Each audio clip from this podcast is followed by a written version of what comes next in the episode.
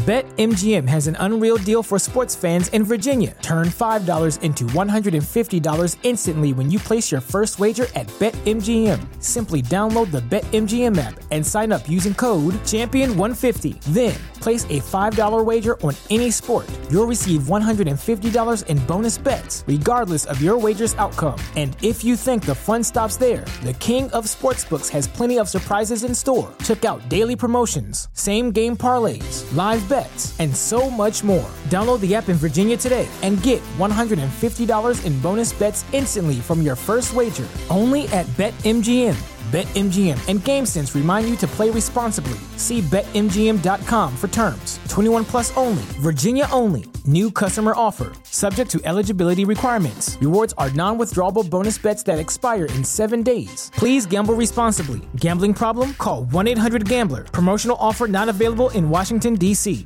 The following is brought to you by the Social Suplex Podcast Network. Welcome to the fifth annual Social Suplex FOH Draft, the annual Christmas edition here on the Social Suplex Podcast Network. Jeremy Donovan here, of course, with the young boy Josh Smith, Rich Latta, and James Boyd. Guys, Merry, Merry Christmas, Merry FOH. Merry Christmas, guys. Merry Christmas. Merry Christmas. Merry Christmas. Survivor Series was the uh, annual Thanksgiving tradition. This is the Christmas season tradition for Social Suplex. Yes. Yes. and Fuck out of here, draft. Get drunk and shoot on the business. It would just it would just be a matter of time before like in let's say you know 25 years before like it gets more and more relevant and we'll be like why are we even doing this?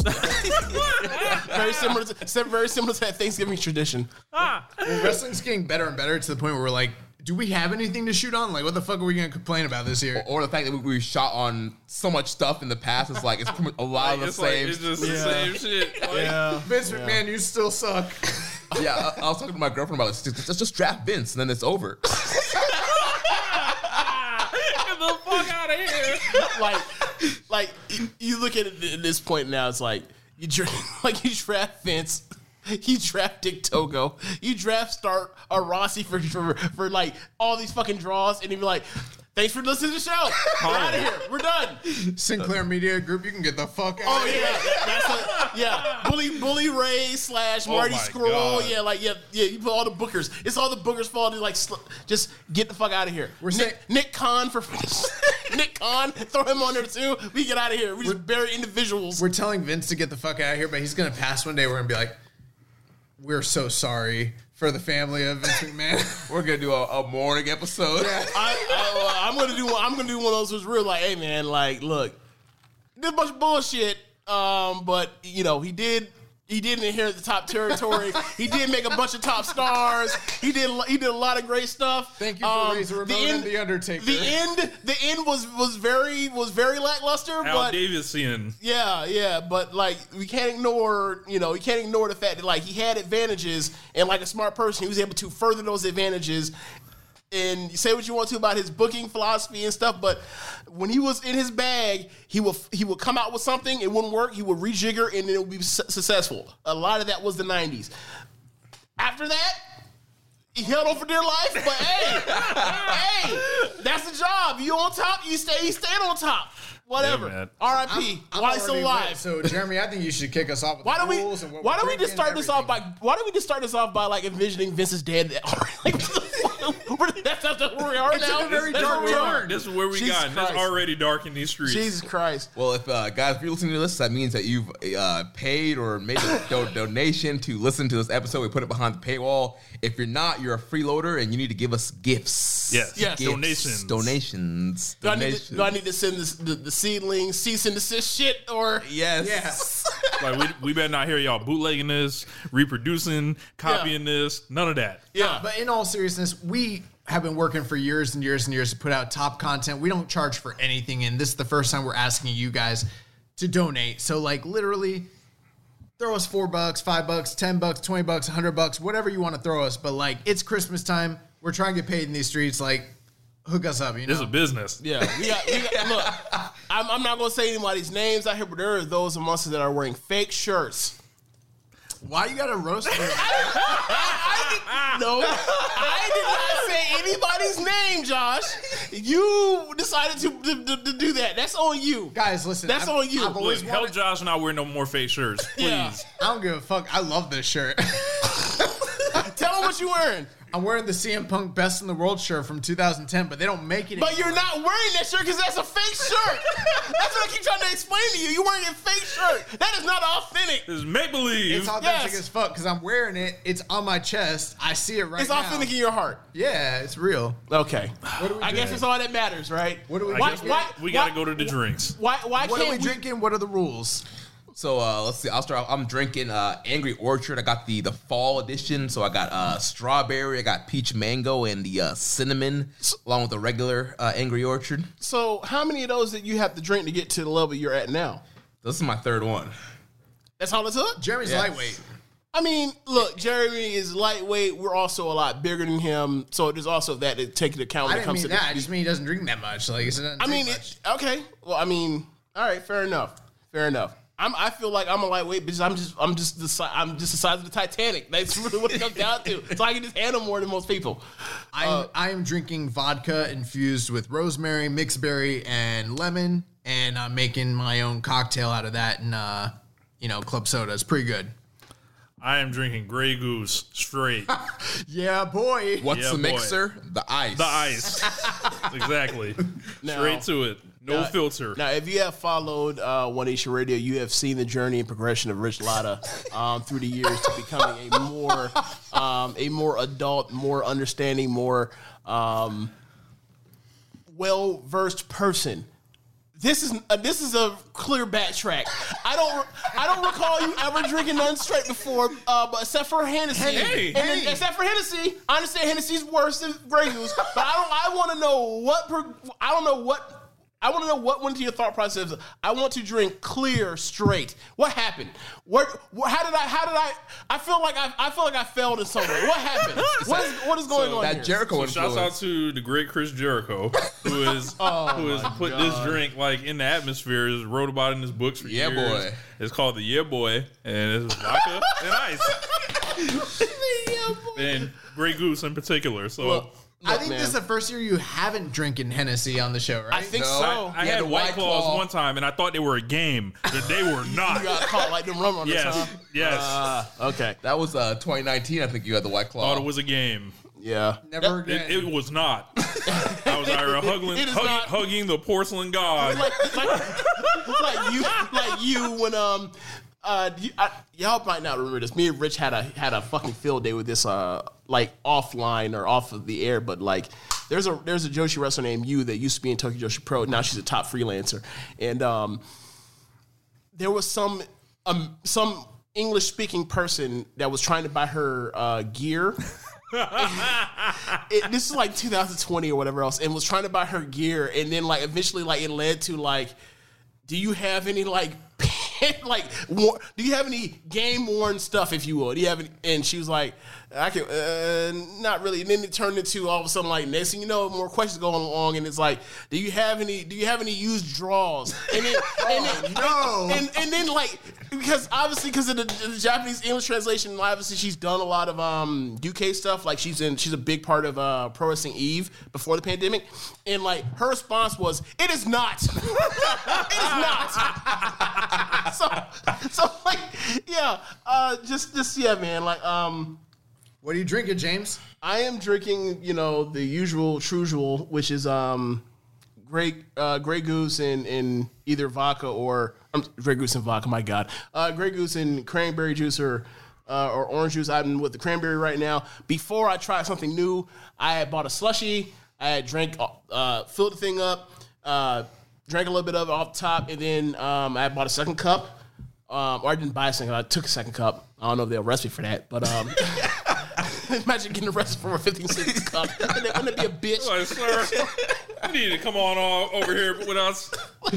All this over a second cup. So anyway, uh, other cup poured in the vodka, uh, the Grey Goose, and then filled the rest uh, up with a slushy. That that thing, um, you know, obviously, you know, liquor doesn't mix or doesn't uh, freeze. That slushy quickly became liquid. Thought it was a game. The- but I will say this: the outside of the cup froze and chilled, So it was nice. It was nice. So right now I have uh after going through what what size is that? 40 something uh 52 Jeez. 52 uh OZ of uh the of the slushy in uh vodka Grey Goose. I am now working with the last of what I had of my Grey Goose with uh cranberry juice. So um that's what that's what we're doing. Hey, We, we got more where that came from. What's that? Anybody need a little little bit of extra goose? I, I got my half bottle left here in the bottle. So Yeah. Jeremy, you want to take us through the rules and get us started? Yeah, so if you are new to the FOH draft episode, how it's worked, we're going to do uh, two rounds of a draft format where we will drafting things in the year that we want to shoot on and bury. Uh, so we're going to start. James going to have the first draft pick this year. What's the order? There, there are 18 different topics. We're going to do two rounds. That means we're going to draft eight primary targets, and then we're going to do a rapid fire round where we shoot on those other Okay. 10 fucking shits. Okay. Yeah, so we're, we're going to go start with you, James, and go around, and then Okay. we'll, then we'll snake back the other way. But Okay. before we start, we did a Secret Santa. I had James. He is my uh, gift recipient, and uh, I've brought my fucking gift for James. So I think it's appropriate for us to start. All right, so this is uh the Secret Santa group in the Largo Loop, not the Social Suplex group. So for those that hear this from Social Suplex, don't feel like you've been left out or we are some uh four pillars thing or whatever. Even though we do have a, This is- even though we do have, This is- no, no, it's not secret. They already know. Yeah. Even though we do have a Four pillars. amongst the four of us because we're all like living close proximity to each other and all know each other. If, if we're Um, the four pillars from AEW, which one's which? I don't know from AEW. Not from not from All Japan, from AEW. Uh, I don't know. I don't think I really necessarily relate to any of those four that kind of way. I'm fucking Jungle Boy. mean, you mean James ain't painting them like Darby? No, can't see it. I, nah, I'm not. I'm not putting my body on the line for Def- that. definitely that less hair than Jungle Boy. Yes, a lot I'm less. Britt Baker. Fuck it. In that case, I'll be Britt Breaker. Then y'all can go from there. Then fine. Fuck it. I'll, be take I'll take Darby. I'll be a white woman. That's fine. That's fine. That means Rich is MJF. Sure, why Or, not? or Sammy. Or Sammy. Sammy. Either one. I think I think he relates more to MJF because like R- Rich Rich Rich would relish like being a dick to people. He really Oh would. man. But James, I wrote you a little card on the uh, thing there. All right, let's see. No, no, no, on the on the yeah. On the gimmick, on the bag, the tag. It says for my dog James from your boy Joshua. Okay, so give y'all context on this. Uh, I was at uh, I was at uh, Josh and his girlfriend Megan's apartment uh, last weekend, and we were watching Kayfabe. um, the uh, the first two episodes of the new reboot of Sex and the City. So I think it's called in uh, and just like that.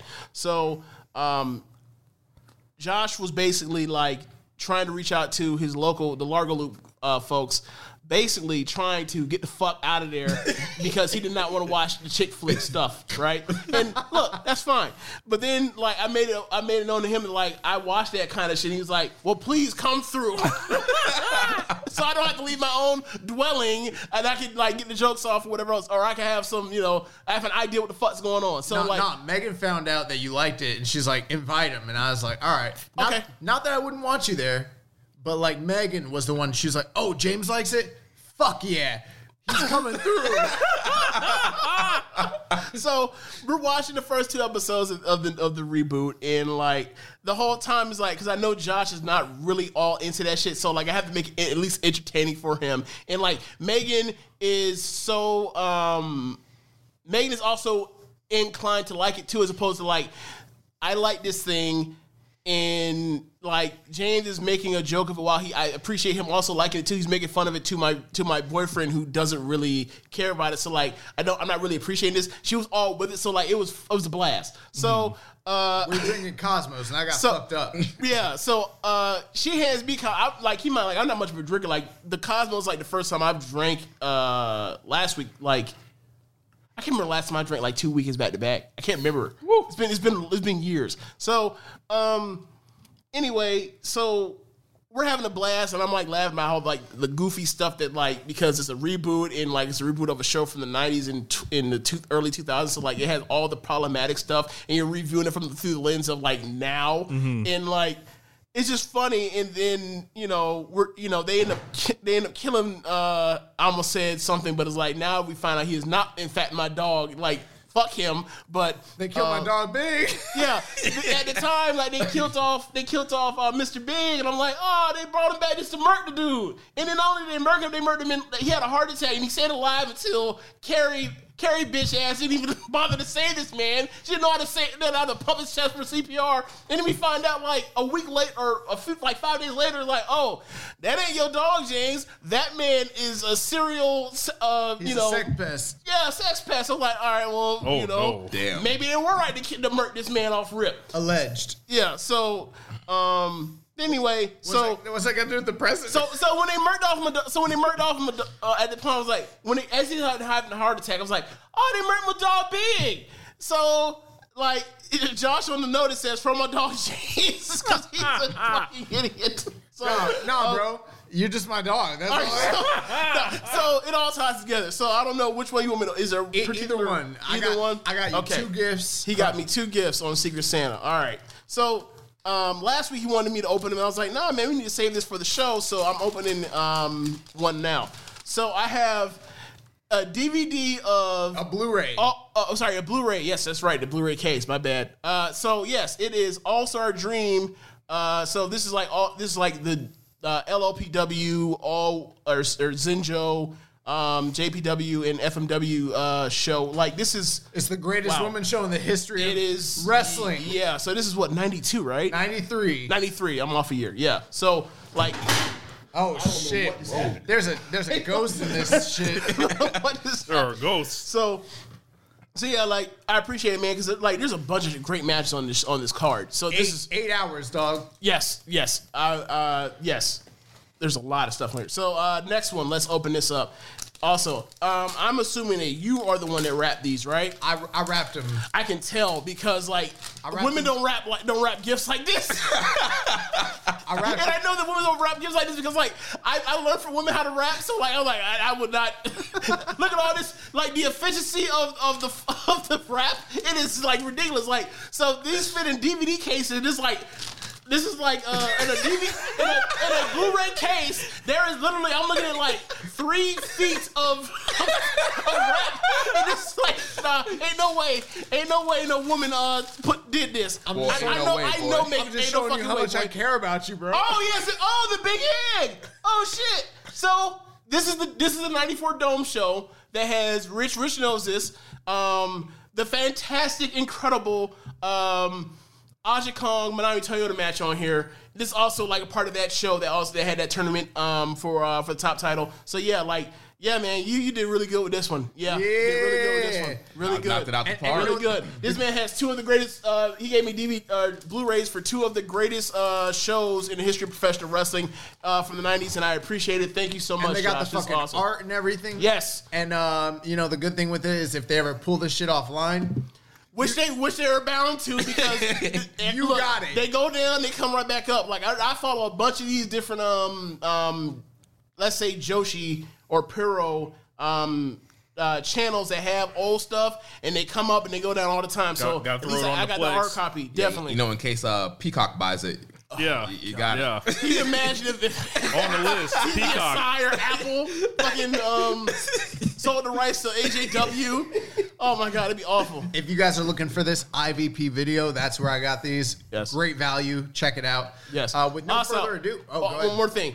Uh, for those uh, for those that, that, that, that know me and know the kind of stuff I delve into as far as the illegal uh, activities, as far as being able to watch uh, uh, All Japan uh, Women's Wrestling, uh, shout out to shout out to All Japan Classics because every week, all every week there's a new or just about this every week there's like, oh, you want to watch you want to watch '95 uh, uh, All Japan? It's there. We'll pull up the, we'll pull up those shows. Uh, so yeah, shout out to them and uh, their illegal activity. Well, uh, let's go ahead and kick the uh, the first round of the draft off. So, James, we're gonna start with you. You're gonna have the first uh, draft pick in this year's FOH draft. Okay, so um, And FOA stands for fuck out of here. if we haven't said it already. fuck out- no, I said it. okay, so um, man, man, man, man, man, man. 18 minutes deep. Let's fucking get it. All right, so I, I, I guess there, I mean, there's really no other place. Y'all know where I would go with this. I know where you're going. I know where you're going. WWE firing 80 Oh, 80ish wrestlers this year. That's not what I thought you were going. No, that's that's what it has to be. That's got. That's be what the it first has to be. That's what it has to be. Uh, we'll get to it later once we get to it, whichever one you thought I was going to take. But WWE firing 80-ish wrestlers uh, this year over budget cuts during record profits. Yeah, man. Um, we all understand WWE is a business. We all understand that um, business and corporations are going to corporate, right? Um, they are heartless. Like there is no such thing as ethical billionaire. There is no such thing as ethical um, billion dollar company, multi multi billion dollar company. Like you could throw in what you want to say about the Saudi Arabia shows, whatever else, but like flat out, WWE and Vince McMahon and Triple H, they spent years upon years, literally like. I don't want to say poaching. That's not necessarily the right word, but they were pulling people out of, the, out of these indie scenes that they thought were burgeoning, and also went into international territories that they thought were making some noise because they wanted to destabilize these markets. And uh, by signing all these people, then bring them into Orlando or bring them into NXT UK, they were um, taking talent off the board. Therefore, uh, draws and things that um, can happen outside WWE were were uh, less likely to happen. And they ended up, you know, obviously with AEW coming on and with uh, basically all of Japan basically saying "fuck you," um, they weren't able to uh, do what they were trying to do. So, and that's probably for the betterment of uh, professional wrestling going forward. But um, as they fail and that happens, that means that eventually uh, they have to let people go, or they don't, or they let people they they don't have to, but they eventually decided like we don't want to do this anymore, and they fired lots and lots of people after years of not firing anybody for years and years and years, like like a three four year span where they just like rarely would fire anybody unless it was like some situation where like they were begging and pleading for their releases, and they finally like reached a part where they're like, we'll finally let them go legal, shit yeah, like stuff that. like that. Stuff where like someone absolutely had to go. But outside of that, for years they just were not, and they were just stockpiling talent and just leaving them on the shelf and not doing anything, and leaving them in catering or whatever else, or leaving them in, um, leaving them at home. So for for them to get to the point where like they're off the road, there are no house shows expen- uh, being expended, and at the point in time, like there was a weird period where like they were damn near not making any money off house shows.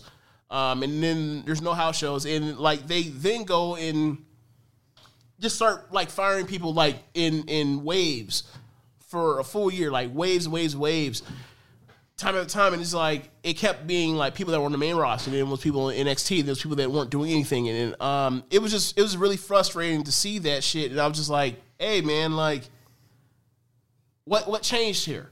What exactly changed? Just the fact that like y'all can't do house shows anymore. Like y'all still made as much money as y'all were before. In fact, you can argue because they were going so far in the tube with doing house shows that they probably shouldn't have been doing anyway. Um, And the Thunderdome they were making more out. Right, they're making more money. And like you're making more money and you're firing people in the middle of the pandemic where like you know these people like as you fire them whatever like name recognition or, or hotness that they have to like getting themselves hired somewhere else is on the shelf for a quarter of the year. It's just like, yo, this this fucking sucks. Like, I, I'm sorry. Like, I don't I don't. There's no way to spin this around other than like this is just corporate greed, and y'all were trying to take over the world. The world told you to, to fuck off, and now like you're, I don't know, like tucking your tail almost in a way. And it's like, what about all these people that like all these people that are more than just like numbers on a uh, or just names and numbers on a uh, on a Spreadsheet. spread. Yes, a spreadsheet. Thank you. Um, I wouldn't have got that one. Um, like what? Like what about these people in their lives and the fact that they packed up and moved and you know bought Right. houses, bought you know uh, dropped down payments and came over here to make this thing work to be good employees for y'all. I'm sorry. Independent independent- contractors, pal. in- yeah, quote unquote independent contractors for y'all. Like this is this really sucks, and it's like that can't be good for morale because all these people know each other. All these people that spend or that are on the road, like they're clearly going to relate more to um, the talent that's being fired and laid off then uh, to y'all that are like. Just, or you were like Nick Khan and just like I was looking at a spreadsheet and say this person's making way more money than they quote unquote deserve based off of what they're doing on TV. Get them the fuck out of here. We don't care about if our storylines make sense after this. We'll make it make sense afterwards, which they don't. But that's how they feel, and it's like, yo, this this is not this is not good for your TV product. This is not good for your employ or the people your on screen talent. It's just it's just a mess. And like it happened year it kept happening like in months after month, like every single month in waves. And it's like at one point, you know, like for me, y'all know this. Like NXT was my last like thing with WWE that like I had a connection to. Yeah. And the last thing I loved that WWE did that that you know has any connection Oh, to we gonna get to for it. wrestling. And like when when they when they cut like uh Fish and Bronson Reed and uh, Mercedes Martinez, like that shit, just like I was like I was done with the product. And then like you know, obviously they've done two different uh, season fin- or series finales of NXT. Like they had like since then, like you know, the last two takers have been the series finales, Yeah. but like.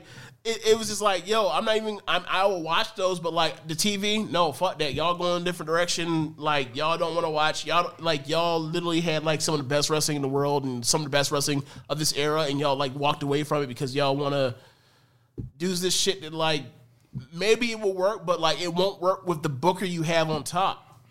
Like if you want to go to all you know big green dudes, whatever else, like I'm sure you know I'm sure all of them eventually have some pride in their work and will, you know, if they want to, they will get good at this. I, I, I don't I don't count out of any of that talent that's you know was around and was signed that doesn't have a that didn't start off like being you know big wrestling goofs like us, wrestling fans like us and marks, but like. I don't know how they're going to get there when like the only people that's going to be leading them around are like people that like have no clue what pro wrestling in 2021 what people want. Right. So yeah, for me, like they get the fuck out of here. Like so y'all can have y'all pieces or whatever. I thought it was a um, just every time we would get one of those quarterly conference calls, that day it would start happening. It would be like, so the people that y'all was just talking to, like they're not like plugged into this shit. Like it's just really confusing every time they're like, "Yo, we're up, we're we're making all this money," and then oh yeah, we gotta start firing more people.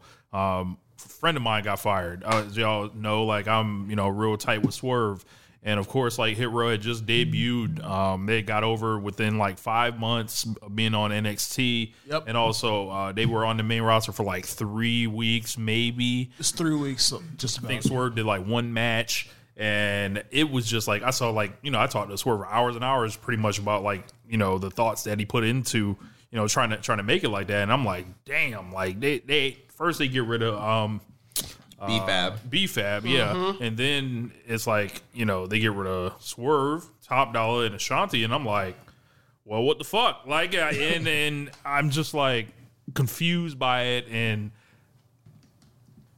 it was over, and a lot of the people that got fired were over. They have talent, and it's just a sad situation um, because I know there are some people in those groups that really wanted to be in WWE, and I think that I don't know, man. It's um I feel like here's the deal. We've been here before. This is not the first time we've ever drafted WWE firing a bunch of people in the middle of a fucking pandemic. We did it last year? Yeah, year. we was drafted last year. Is the second year we've been here. And also, it feels like every time they do this, the WWE diehard stands are playing mental gymnastics to try and defend this fucking money hungry, greedy corp. Like you said, Jer- or uh, James, corporate greedy fucking bullshit company that just sees people as an expenditure on a fucking spreadsheet as opposed to an actual human being, you know? And I mean, we could get into all the ins and outs of like who they did or didn't use, but the bottom line is this company doesn't know how to build stars anymore. They don't know how to use talent. there They was no know how to real use- pattern to like what they were doing either. It was like, yeah, you know, Right. Bray Wyatt, he can go. Braun Strowman, Right. he can go. Right, two people that have like will be like gigantic success, success stories for like the existence of this NXT PC program, and like you would figure just politically like you would keep them around. Well, it, like it just proves what Rich has been saying for years now. NXT was a scam. And- Thank you. NXT was a fucking And, and you look at like they, they always say, "Oh, we have a plan." When people get called up, Triple H say, "Oh, we, we have a plan for when people get called up." Oh, wait and let it play out. Are we losing to Charlotte? Let's let, let it play out. It all makes sense at the end, and it She got, never. by, she got pinned by Zelina Vega this week. Yeah, it, 50 seconds. it- Oh, after being distracted like a fucking moron. Yeah. yeah, it never pays off in the end. It never makes sense. There is no plan. Like we mentioned, you, you saw Hit Row being called up. They're gone. Uh, Bronson Reed's getting tryouts on the main roster. He's gone. Like all Cross. He getting called up wearing the NXT belt. Dude, yes, know the carrying crazy- cross, all, all the different uh, gimmick changes in, Yep. in, a matter of weeks. Put him in a mask like he's the fucking demolition guy. they hoarded everybody when it was to their liking because they thought that it would hurt their bit the, their competitors in business. Then when they realized that they failed at being able to stop AEW from becoming Look, a and they got their ass whooped. and they got their ass whooped, they're like, you know what? We don't need to be paying. You know the Good Brothers these five hundred thousand dollars. No, no, no, no, no, no, no, no. That figure is way wrong. It was way more than that. Okay. They were making. That's they were making three. They were making seven fifty. Shawn Michaels nineteen prime, prime Shawn Michaels money. Don't you ever fucking forget that Shawn Michaels when he was a fucking WWE champion was making seven hundred and fifty thousand dollars a year, and that. And that uh, Gallows and Anderson make that money. I will always remember That's that fine. shit. That's fine. Okay. we, we don't need to pay all these people all this money. So all these top guys that aren't really making us money, fuck y'all. And all these guys that were at the bottom that we said, you know, just grab for the brass ring. You know, we're gonna we're gonna make you one gonna day. do something with we're gonna you." do something with you. Oh wait, AEW's like entirely overbloated, and now there's no indies for you to work, and now there's like no market. Fuck you, go home. They suck, bro. And they've literally fired most of the industry that they're hoarding her for like five years. Fuck them. yeah, even Vince is like, yeah, maybe pal, we'll, we'll give them some more talent if they, they want to sign them more. Like, bro. Yeah, like, he said that. What the We'll, fuck? we'll give, it- we'll, we'll give, we'll give them more. That's true. He did say that. Yeah. I think it's funny though the the people that he picked though like like Tony Khan's not picking everyone. Like You mean only uh, picking like Braun. Strowman's not You- there. You know who he's Yeah. picking, right? The he's best pick- ones. He's picking the same guys that Triple H picked. Right, And then, yeah. and then you look at and then you look back at it in, in retrospect and it's like, yo, like I understand like the Bray show. Wyatt's not there. Right. Like you understand like what you come to this point and you're like Meltzer mentioned this at one point in passing almost like that like as Triple H lost power that a part of it and then moving over to 2.0 was like a part of it was like a lot of people feel this way was that like Vince has secretly like sabotaged Triple H to kind of prove to himself that he is still the guy.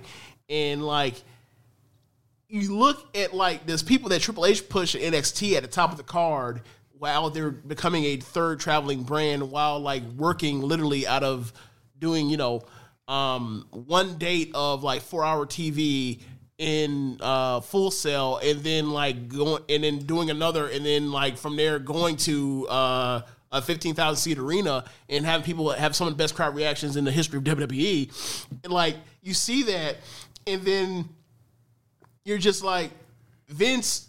Like he's picking the biggest guy. He's picking the, the big guy Yeah. with the best physique, regardless of whether or not they can Check get over. So then, like, and then like Vince gets these guys that Triple Triple H asks when he asks Triple H for his best guys, and he sends Johnny Gargano, and he sends Tommaso Ciampa, and he sends Ricochet, and he sends Aleister Black, and then like they come over there and like they they have nice crowd reactions in the matches they have or whatever else in the time being, and then like Aleister Black comes over there and like he, there's nothing for Aleister Black, and they get fired Aleister Black, and then he shows up on uh, AEW and like he gets his ass over at like a level to where he could be potentially champion in the next year or so.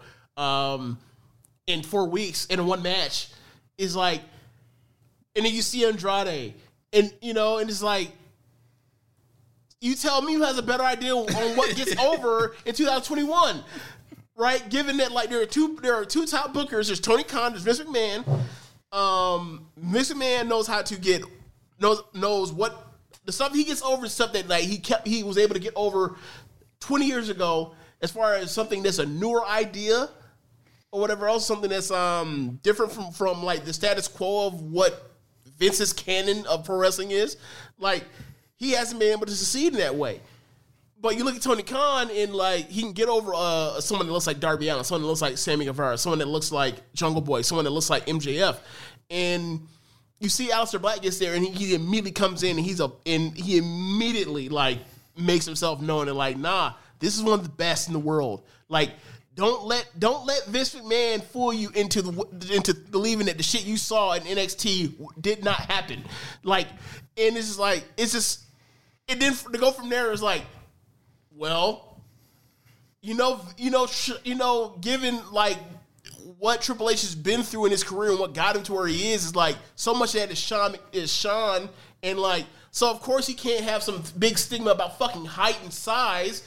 And then you see who he got who he got over NXT, and then you see them end, end up in AEW, and it's like, yeah, this is still Vince fucking this up. It always has been. It always has been. Well, So, on that note, Vince WWE McMahon, WWE firing firing 80 wrestlers, get the fuck outta out of here. here. Fuck you, Vince. Oh wow. wow. wow. All right, uh, so Rich, you're up now. Oh Yeah, man! Rich. All right, so Second pick in the first round of the FOH draft. okay, this might Oh my god, yes, he, he added Wrestle Kingdom Night 3. this, this, this might be. I'm looking be at the list, I'm like, what the fuck?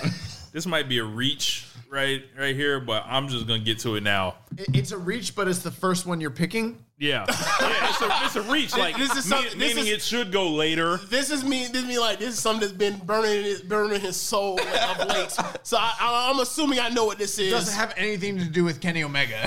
Adrenaline. It does in not. my I'm soul. Oh. assuming- something, something, Cody Rhodes. Rich, go ahead. With the second pick in the first round of the FOS draft, I've been, uh, you know, a little, you know, conserved so far. So far, Codyism. We see. We know you. We knew Bring we, your ass to the stage. Sorry, Floyd. Sorry, Floyd. Sorry, Tiffany. Cody. Sorry, Brandy. Cody. Sorry, the dog. Sorry, Pharaoh the dog. Who else do we need? Arn. Sorry, Arn. Dusty. Dustin. Sorry, Dustin. Dusty. Yeah, Dusty, Dustin too. Sure, he's Yeah. a great person, great family man. Do, I have to do the Stephen A. Smith? I'm sure he's a he's a phenomenal human being. You know who else does that? You know, you know, you know who else does that? Bryan Alvarez does that too for Yes. Barry's motherfucker too. I'm sure, he's, I'm, sure I'm sure he's a great person, but we finna we finna We've talk been about a how grill that ass Yeah, right now. Yeah, yeah. Cody, Right, right. bring it to the stage. So, all year, He looked over like he's over there or some shit. all year, Cody has been just in his own fucking world. All year, Cody has contributed nothing on pay per view. All year, Cody has been in these weird feuds from the whole thing dealing with Shaq. All right, fine. Works pretty, pretty Is that his second? Is that his second best That match might of the be year? his best thing of the year. That might But be his second. That might might be be. his, that like that might be his biggest success of the year. Yeah, absolutely. then And when he got squashed by Aleister. He goes Okay, in- yeah, Yeah. yeah. The top two, top two. but he he's not really involved like in the narrative of AEW. He keeps going No. away over and over. Then he tries to cure racism in a promo. Oh, God. Um, from there, his crowd reactions, I think, dipped off and were never the same. Yeah. Uh, I'm there in the building at Double or Nothing when Double or Nothing was the hottest crowd in America this year. Um, just everyone going nuts. Like um, I remember the second match of the night was the Bucks against Mox and Kingston. Like no one sat down the last ten minutes of the match. Shit was crazy. Cody Rhodes comes out there and kills the crowd with Anthony Ogogo. He's dressed like a fucking slave master. Uh, people keep telling me this Homelander shit. I've never seen that shit. He looks like a slave master. Get over it. Um, they're doing all this shit where you know he starts getting involved with uh with Malachi Black. Of course, you know he goes over Ogogo whatever. Um, the Malachi Black thing, he gets squashed in what I call a kind of a performative fashion. Like it's not like a uh It was an incredible fashion. yeah like Yes. His ass beat. It's one of the best moments of the year. Like, Yeah. and quite frankly, that might be his, that might be which- easily his best match of the year. And And it's- unless you know, like, why it's so frustrating watching this guy because which- he can go out there and get fucking squashed and killed, and he's fucking incredible while doing it. And then, like, what's the rest of this shit? then even that it's a ripoff of the shit he did a year ago with Brodie Lee. Yup. So he's got one idea here. Yup. He tries to fake retire out uh-huh. here, right? Yeah. no, about you're, it, you're, Rich. you're not gonna fake retire. Then, of course, you know that's like he starts getting those boos and, and, and it's, they're, they're chirping. We saw the reality show mm-hmm. around that time, and then he brings his ass to New York City, Queens, Oh my god. the home of Nasir Jones, Mobb Deep, Nicki Minaj, Hello, Cool J. LL Cool J, 50 Cent. Run DMC. he comes to Queens, New York. You're from Hollis, yes. whatever. but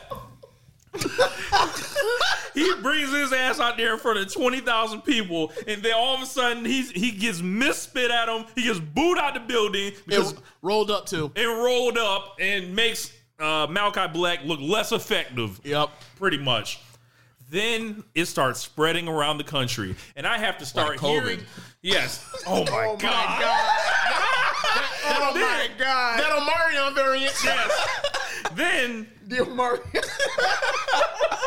we see this dude start getting all these bad reactions, and then it's like everyone starts the excuses. They start coming out and saying, "Oh, this is what we're looking for. Oh, Cody's working at a 4D level. He's so ahead." No, this man wants to get cheered, but he's getting rejected. It's bullshit. It's not what the company was built on. Um, the character where it's like a uh, a John Cena, Roman Reigns type. Like we don't need that. Personally, I think And also, why would you? Why, why would you want it? right. Like it's like this whole thing where he's getting booed and cheered, mostly booed, is sad when you compare it to 2019 when he was actually over, Yep. right? Yep. And the more he like has gone against the grain, I feel like it's gotten worse for him. Oh, the feuds have gotten more confusing when we're putting other people in the ring with him. We don't know how to react. Crowds are confused. Matches are dying on pay per view. And all we have is this guy that I think has lowered his value, and it stems from taking himself out of the main event scene Yep. and it's like you can't even like I don't know what his true value is to the company at this point. And every day I, I, I think I'm like, man, what if Cody wasn't in AEW? Because when he's missing, You don't you don't miss you, him. you don't miss him. Like you get shows like All Out. You know, you Oh get you, you God. get lots of the dynamites that that were that were fire. Um, You get shows without blade jobs and table spots and Right. managers flying all over the place and Right. flaming tables. Right. And it's like, bro, like when I watch like Dynamite and I see Kenny Omega versus Bryan Danielson on the show, right? And then they're trying to tell me Cody Rhodes is a top guy where, where these fucking guys inhabit. Get the fuck out of here. like, I no. Like, like I've always seen it coming with Cody from 2018 like this is a thing that it's like he's not good enough as a wrestler to overcome whatever. He's trying to work his way through this thing, but we called it all in real time. We said he's blowing through way too many fucking angles. He's doing mm-hmm. way too much blood, mm-hmm. and everyone's gonna get sick of it. Kenny Omega and the Young Bucks, the rest of the elite, smartly turned themselves heel ahead of time bef- to get in front of any potential backlash, and were able to out wrestle any like type of shit like that. And they were also like, they also decided like we're going to get people over We're gonna go low to and a, slow. to a certain extent, and then eventually it will be our time. Cody never got to a part where it was, his time. And they separated them, themselves from Cody also. That part too. It was- that- look, that- hey, it- it's hey, real hey, funny. I. I want the book. Elitism, Codyism. You tell me. You know, we talk about like Baba Inoki. Literally, they're diverse inside the same promotion. Let me just say, this is not something I would normally say on a regular podcast, but it is FOH, and I am five drinks deep.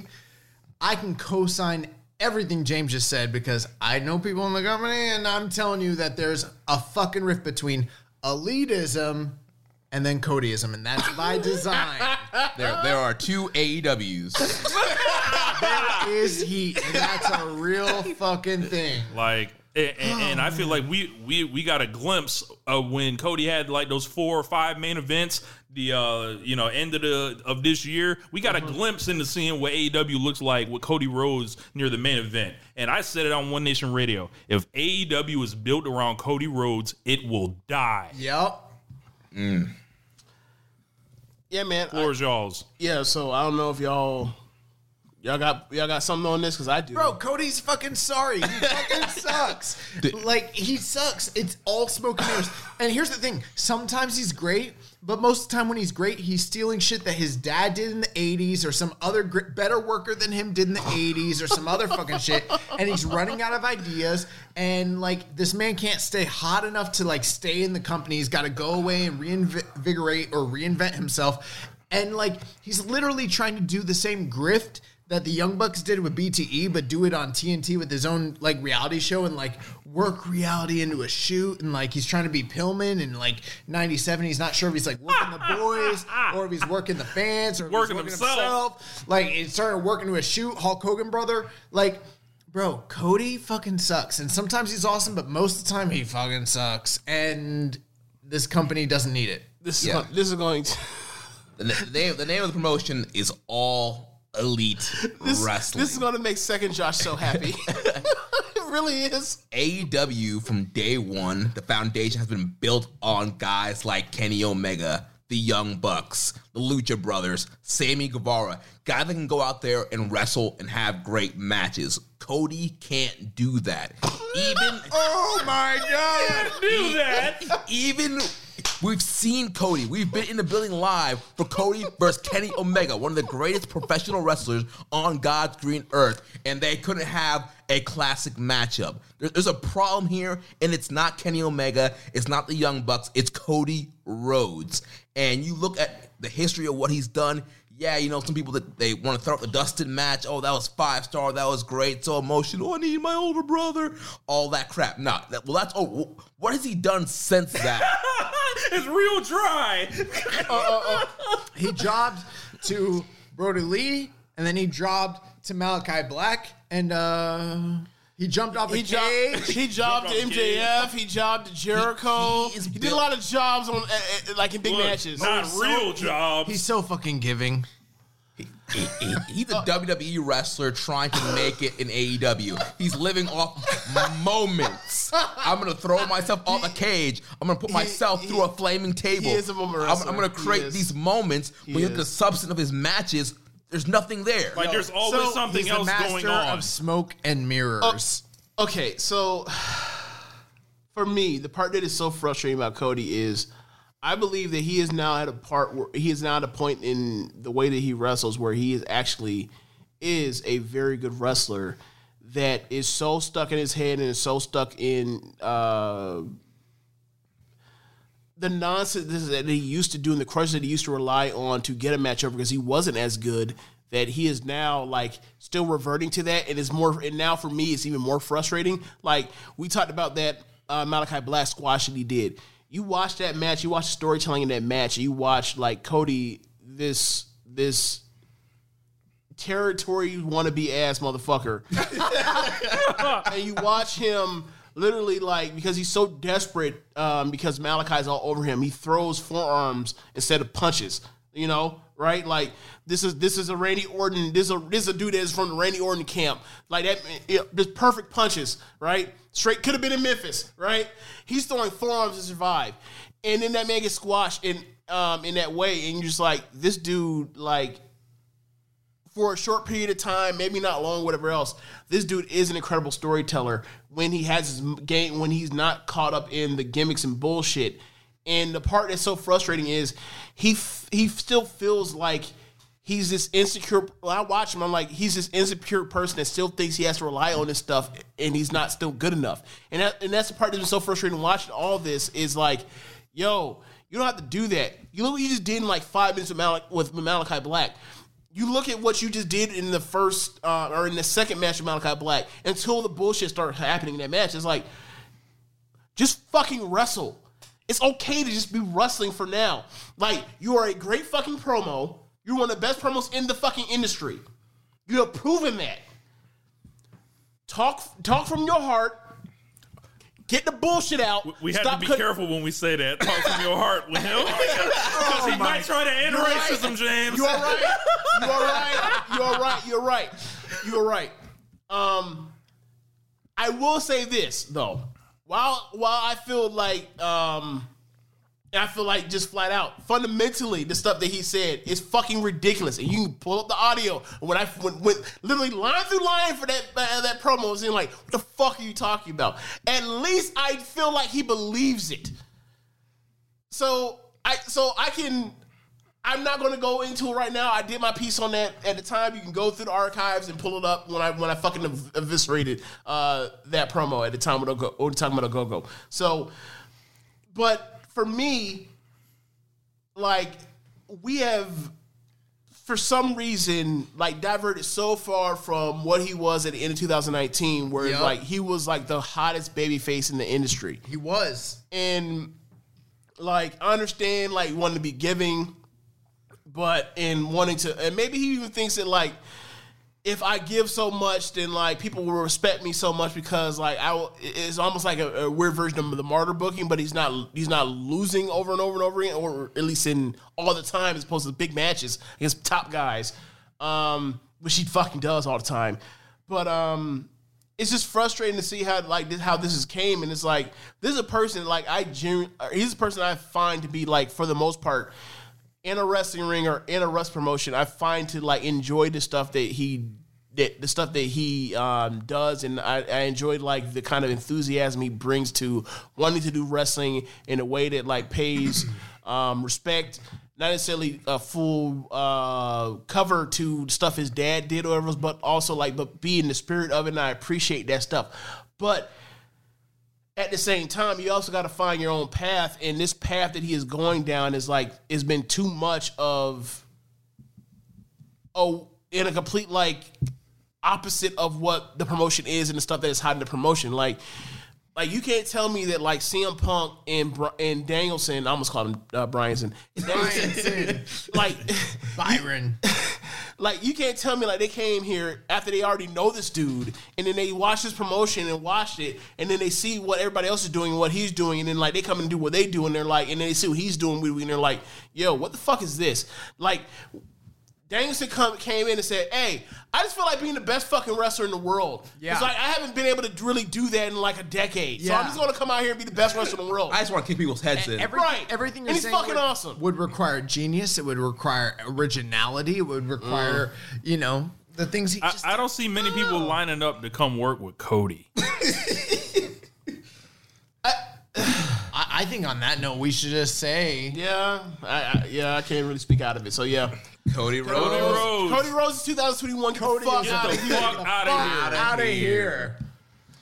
All right, so now on to the third pick in the first round, young boy. What you got for us? You know, I'd hate to be so on brand, but I think I gotta be on brand here. and uh, for the third pick of the first round of the fuck out of here draft, I am picking the IWGP Mm. belt lineage. Mm. Speak, speak on that, brother. Okay, January 5th, Tetsuya 2020, Tetsuya Naito beats Kazuchika Okada in the Tokyo Dome in front of, in front of one of the last full like free like allowed to cheer crowds up until today's current date and who knows in the mm-hmm. future when that's going to happen again in Japan.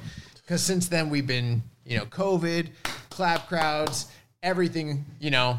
And um Just pray you don't go to Osaka for a big show. and when that They brutal. happened, he won both the IWGP title as well as the IWGP Intercontinental title.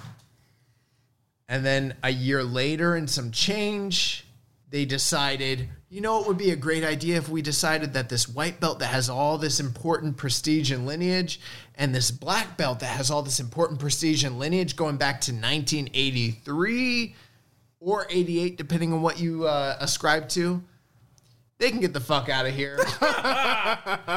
we're gonna, we're gonna combine this shit. We're gonna make Kota Ibushi the first ever IWGP quote unquote world title because we've never had a real world title in the history of New Japan before. So at that point, they were saying, you know, Hulk Hogan, Antonio Inoki, Tatsumi Fujinami, Big Van Vader, Hashimikov, Riki Choshu, you know, fucking Great Muta, Shinya Hashimoto, Keiji Muto, Takada, Sasaki, Chono, Norton, Tenryu, Sasaki, like Fujita, Yasuda. Nakata, Ta- Takayama, Sapp, you Tenzan, Nakamura, t- you know, Bob Sapp, the fucking draw. Kojima and Brock Lesnar and Hiroshi Tanahashi and Nagata and Nakanishi and Togi Makabe and Okada, AJ Styles, Tetsuya Naito, Kenny Omega, Jay White, Evil, the motherfucker, Kota Ibushi. All these motherfuckers can get screwed. The only title that matters is this world title. Everything that happened before, that shit doesn't matter anymore. Bro, do you know how fucked up this company has been ever since they abandoned what was literally, probably along with the WWE championship title, the most prestigious lineage in history in the it, like in the history Yeah. of wrestling. Yeah. Literally from like 2012 to like 2020, the title that was the preeminent title that was like I felt like that shit was on like It was- another fucking level. it was on a pedestal. It was on this level with all these matches with like Naito and Okada and Tanahashi and Omega. And it- it's not just like the great title matches and the great talent. It was also like this this lineage, this history was carried was was being fought for for the next person to claim it in front of some of the best wrestling crowds I've ever heard in my life. So oh you, my god.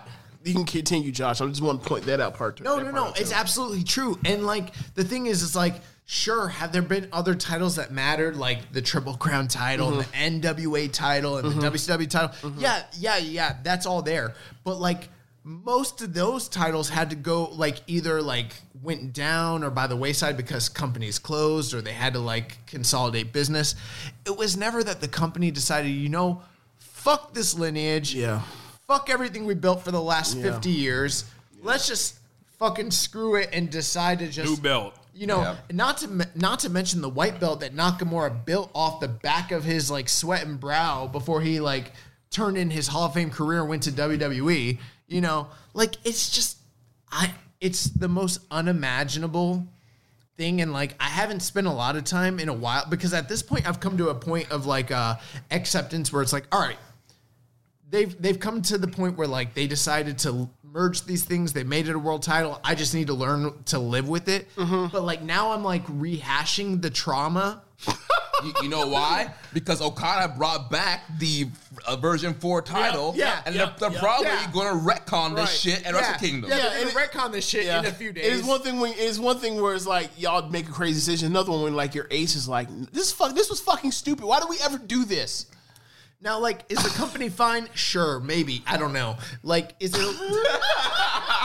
I don't know. We'll see.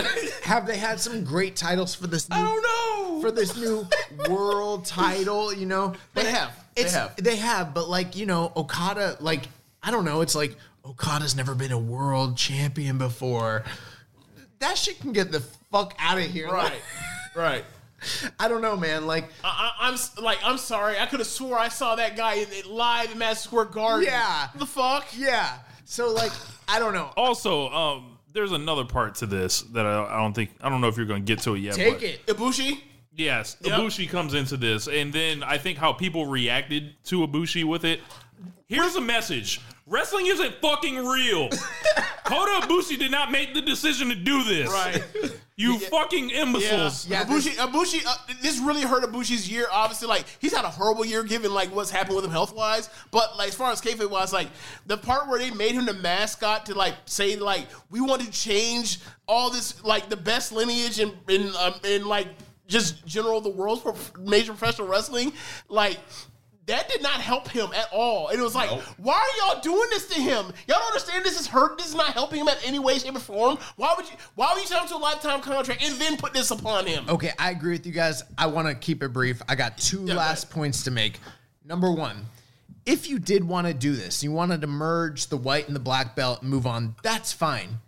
But why the fuck did you need to decide that this new world title that you have does not share lineage with the title that you built since Right. 1983. Right. Makes no sense whatsoever. Second point if you're going to introduce a new world title with a new belt, maybe you should work to work with the designer to make sure that that shit is much better than the actual design of the belt that everyone has decided to love since Right. 2012 or 2011 or whenever they decided to introduce that shit. Bro, this shit has literally hurt and damaged the brand and the popularity of New Japan, not just in the West, but worldwide. And there's Google search images or uh, Google Trends to like prove this. There's you know, um, New Japan World subscriptions to prove this. There's just general overall Malaise. malaise over this product, and this is this isn't the only thing, but sure doesn't help when people don't care about the fucking prize that's the top title in the company. Fuck it, you guys can take it. Yeah, when you have the the ace, Kazuchika Okada saying, you know, I, I really don't care to win that, that, that, that world heavyweight title. I, I, I don't.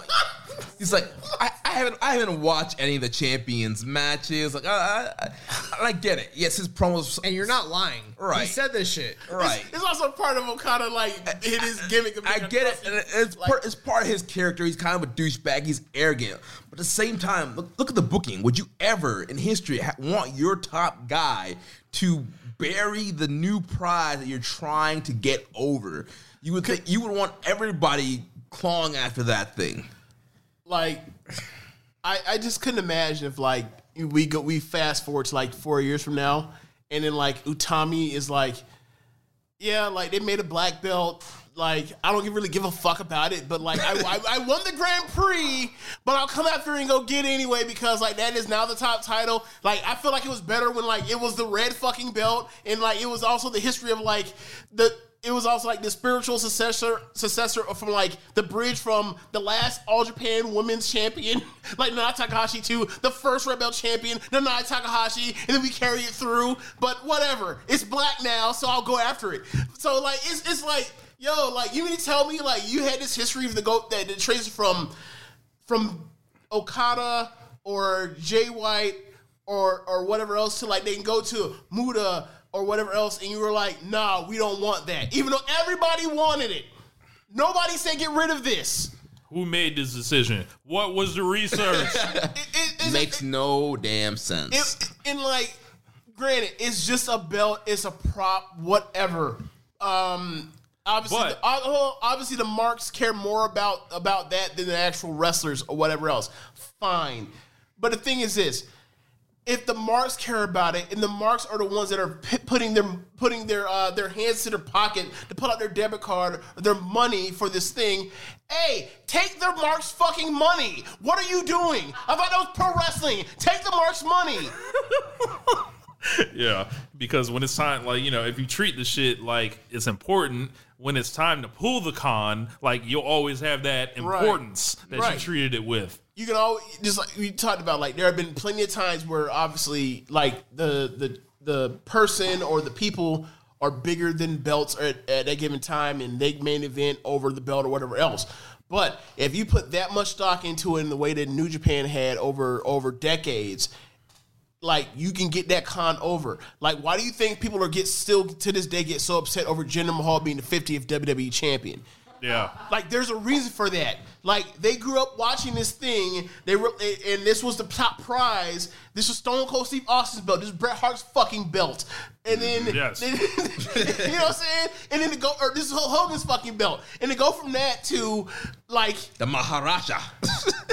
and people were people were furious about it because like this was something that you built equity in. Like, don't once you build equity in something that people That belt believe ain't never in, been the same. Don't get rid of it. Don't throw it away. Don't discard it. It's it, like that's poor storytelling. Like at the end of the day, a lot of these wrestlers these days, a lot of the bookers these days consider themselves to be artists and consider themselves to be telling stories and tell themselves to be um, uh, some type of live actors, whatever you, or stage actors, whatever you want to call it, whatever else. Don't do things to make their jobs harder. Don't do things to make like your like the people that you're telling you're going to deploy. Don't make their jobs harder. This all sucked. Like in to be quite frankly, like, if is this the number one problem in New Japan? No, Togoism is. But this is this is like all while this era is happening. This also happens like I'm sure this all falls in line with what's going on over there. So yeah, like for me, like I, it was really it was really upsetting. It was really upsetting. When you say people are upset about Jinder Mahal, I think you mean me. I mean, I think everybody at this Everybody table, is table upset about that. Yeah. A lot more people are listening. If you're listening to this show and you are not, you weren't upset about the Jim Hall thing, then like I don't know what, what do you, fuck. You have been drafted. yeah. So the IWGP belt lineage, you can get the, The fuck, fuck of here.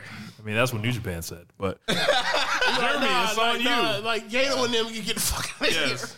All right, so in the last pick of the first round, we're, we're gonna keep it New Japan centric. Gonna stay oh, on Oh, shit. on brand. I've been waiting for this.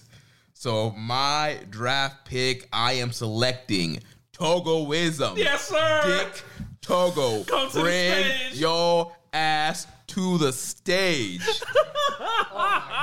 bro. We we ended, or you know, the the beginning of COVID before COVID happened.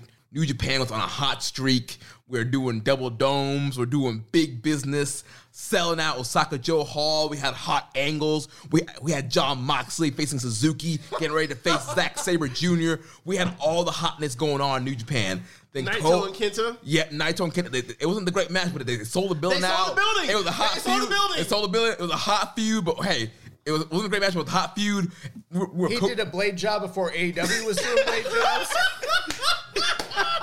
it- dude, New Japan, we, we were cooking, man.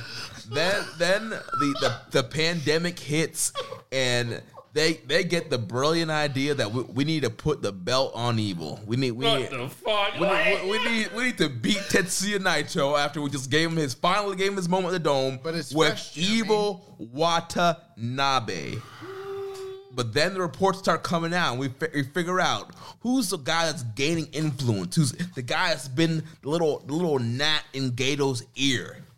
Dick Togo. He wasn't just a manager. He has now gained influence in the booking room in New Japan Pro Wrestling, and we are seeing his fingerprints all up and down the card, and it is ruining one of the best in ring promotions going today in the world because for whatever reason Gedo feels like he must have lost a bet Dick, uh, Dick Togo and they're, they're they're homeboys and he feels like he owes them something so he's getting, getting all this influence and getting all these ideas and we continue to see this push of evil. Sure he hasn't been in the main event lately but we're seeing this whole Togoism play out You haven't recovered from that. yeah It's like it's a constant threat. Like he's he can always come back at any moment. It feels Because like. why? Because he's been Yup. champion before.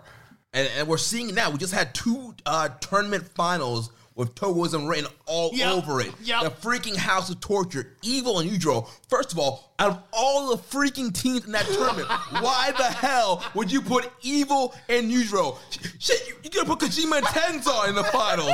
I would have rather them Yeah. against Yeah. Goto Yoshihashi versus freaking Evil and Yujiro. Bro, Yeah. you could have put like fucking Togi Makabe and like And Honma. And Dude, you could have put Tiger Mask and Nagata ah, in, in the finals, bro. It would have been better. But no, they had to go with Evil. Yes. Yes, but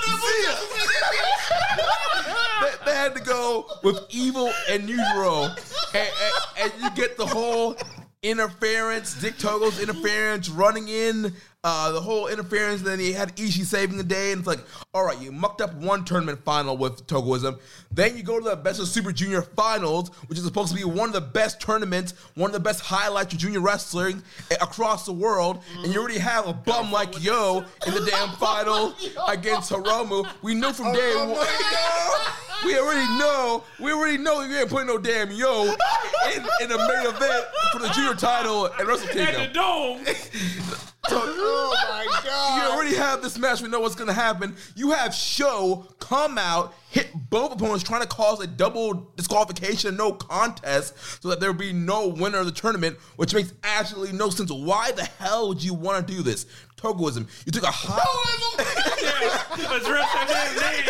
You took a hot. You took a hot. Fuck, nigga, what's the reason? Togoism. You took a hot baby face and show he was going to be the next breakout star in Yep. the junior division. He Yep. was having bangs with Shingo, Yes. bangs with Hiromu, Yes. bangers with Eagles, Yes. Ishimori. This Yes. man was on the rise. What Yes. do you do? God. You turn him. Not no more.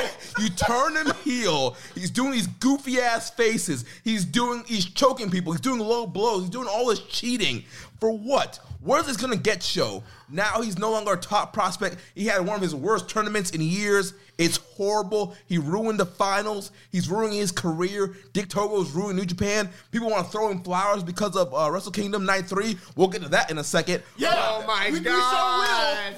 This man. Are we even drafting so many bad like like this topics? Like as the more and more news stories come out, and the more and more Dick Togo's influences are over stuff, you can see his handprint. You can see exactly what he's doing. The more the cheating, the heat, and not only is he's trying to get heat, the fans can't even cheer or boo. So you're, you're having heat, and they're just kind of lightly clapping because like we don't really want to cheer for this, but and, and for the viewers, and this has been going on for over a year, and for the viewers watching, like as people are doing this stuff, because of these media reactions, we don't really know that much of how to feel when it comes to our emotions for that. Because normally, like when we see somebody be a fuck nigga, like we see the crowd boo them or, or just like be an uproar, and we don't get that. And like New Japan were. New Japan, in my opinion, always had the best crowds, even when AEW was run, because like it was pure. I'm not, we're not hearing, pure? we're not, we're not hearing motherfuckers chant, "This is awesome" or "Fight forever." It's motherfuckers being hot as fuck or at the top of it or being fucking furious. yeah. Like, so like that's Bob why, Backlund so, in '81. so that's the reason why it's like that's the reason why I love their those their crowds and like to get no crowd reaction from in my opinion some of the best classic or reminds me of classic crowds reactions and like we don't get any of that and then they do these things and you're just like we don't feel that from the crowd. So like, does it even exist? Did am I even want to watch it even happen? You know what I'm saying? And like, you gotta just take, you, you gotta kind of like take it at, at like, all right, well, it was well done, but I don't know how it's gonna work. And then like, you see these returns at these shows, and then like, there's another part of Togoism like that goes on doesn't help it is like. They have to do more shows now to make to recoup off the fact that they can't like fill these arenas, and it's like you get these watered down cards, and then you look at you looking in the ear, it's like what what show, what company, what promotion in pro wrestling in 2021 had the best in ring product? It's still New Japan by a wide margin. But then you're like, well, what did you feel? And what did people what people talking about? And it's like, not New Japan. And it's like, that's true. Because for for, sucks. for every Ospreay versus Shingo, you had Dick Togo choking somebody out with a Goro, Goro wire. For every Shingo versus Tanahashi, you had Dick Togo pulling a referee out uh, before the three count. For every you know big match you had, for every Ishii match you had this year, yeah, for every Dick Togo dressing like dress, dressing in a fucking Bushi mask. yes, for for every Hiromu match you had this year, you had Dick Togo doing some bullshit, and that's all people want to talk about. It's not just him. It's Yujiro. It's show. It's Show. It's all of them. They give him a fucking unit to It's a make collection money. of it's a collection of motherfuckers that suck. And I don't mean suck That- because they that can't wrestle. man- that- It's- it sucks because they are trying to they are trying to make the matches worse. They're trying to do less wrestling. That man was lobbying to make Evil a champion again this summer. Luckily, oh, yup. luckily Shingo fought back, and luckily Gedo listened to Shingo and, and went for his original booking and oh kept, kept the belt on Shingo. Can you oh imagine that shit? Evil going into the dome again with the, the freaking title. Gedo, Gedo, look me in the eye. He's not here. Oh, Look me in the eye, Gedo. He don't even speak this Stop language. listening. Stop listening Listen, to Dick Togo. Just because you worked with this dude in the ECW arena in 1997 doesn't mean you have to take his advice anymore. Like, what the fuck? Dude, in 2018, we had Hangman Page, you know, Nick and uh, fucking whatever, the, Matt Jackson and, you know, Kenny Omega and Cody and all those motherfuckers. We had the elite. This year we've got Evil, Show, Yujiro, Dick Hey. Togo. Togo is, is not the same. hey, you know, they they were so tired of the elite. Yeah, the- know? the elite- They, they, they were just ruining. They New were so Japan. toxic. You know, They were- ju- just selling out buildings. You There's know, also just- there's also this part, right? There's also this part, right? The Togoism has to have affected like their relationship with all these gaijins too. Oh, it absolutely Oh, has. yeah.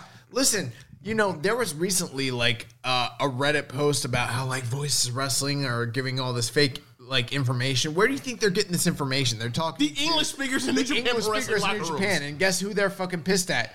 Dick fucking Togo. Where do you think that's coming from, dude? Like, listen. At the end of the day, um, we cover this product and we love New Japan and we love the in ring style. We love the product, but like.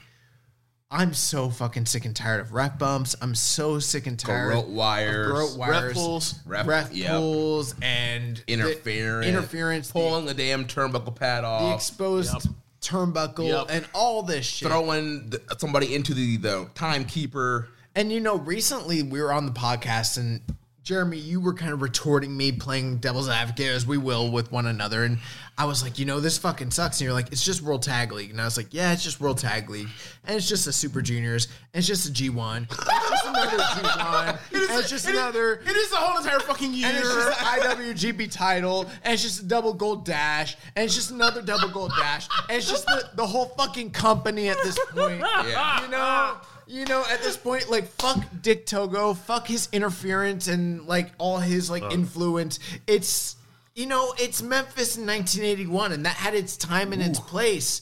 But that shit's done. Fuck that shit. We want, we want Kenny Omega versus Okada. We want We want more Shingo Ospreay, Shingo Tanahashi, Yeah. Ishii and Shingo, Shingo and Sabre.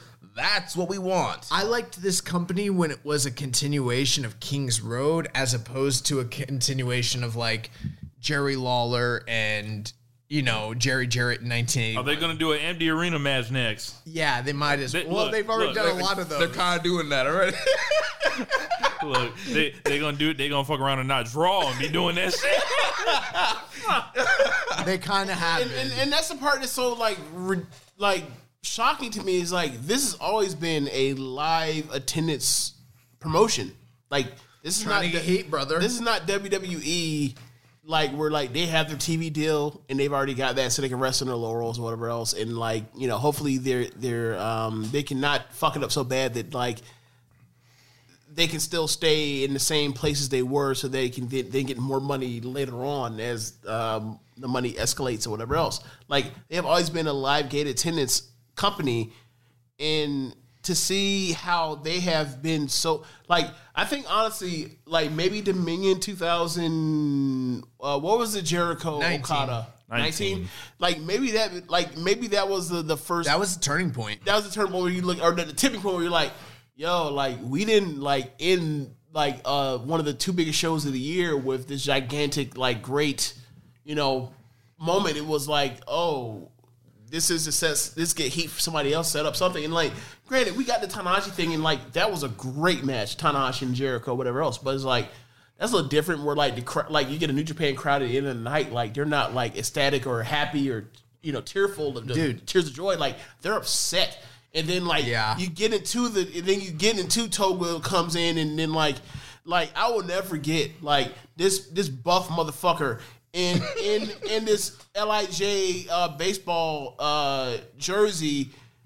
Like looking nothing resembling uh Bushi except for a Bushi mask, and then like Naito's still, there looking like a fucking moron, like he doesn't realize it. Like, oh, I guess Bushi must have gained thirty pounds the last time I fucking saw him fifteen fucking minutes ago, and like you look at that and they made him the champion, and they made Evil the champion, and they started this whole run, and it's like, yo, like this, it didn't kill the promotion. But it fucking wounded it very it's- badly, it's and they been have a not terrible healed. direction. And they have not healed. It has been shot in the leg. Dude, here's the yes, thing. we're limping right now. is new like we talk about New Japan being sports centric and all that, and it definitely is. But like, is it like 1980s, 1970s world sport? No. Is it like 1990s? You know, UWFI and uh, rings and all that? No. Has this company always had a place for factions and for interference and all that? There's a time and a place, yes. especially with the Bullet Club history, But especially yeah, with that. But never in a G1 finals, never in an IWGP major title match, Super Junior never in a Super World Junior Tag League Finals. And they're, Right. they're fucking up shit that we really care about and that people have been attracted to, and that has literally caused this company to have record banner years, and growth. year over year over year over year, and now shit's kind of fucking screwed, you know? So, perfect example of that, right? Before Togo gets there. What was Ibushi's first G1 one? Was that 2018 or 19? Yeah, 19. He, yeah, he beat uh, 19. Jay White in Yeah. 2019, 19. and it was my, All right. my match I, I of the remember, year. I remember being 19 because 18 he was in a final with Tanahashi and he lost. Right. Right. 19 he gets there with just Jay White. All the Bullet Clubs out there on the front, and they're like, "Yeah, you know, it's just a matter of time before we go out and cheat." What did Red Shoes do? All, all, all 20 of you, all 20 of you motherfuckers, get the fuck out of here!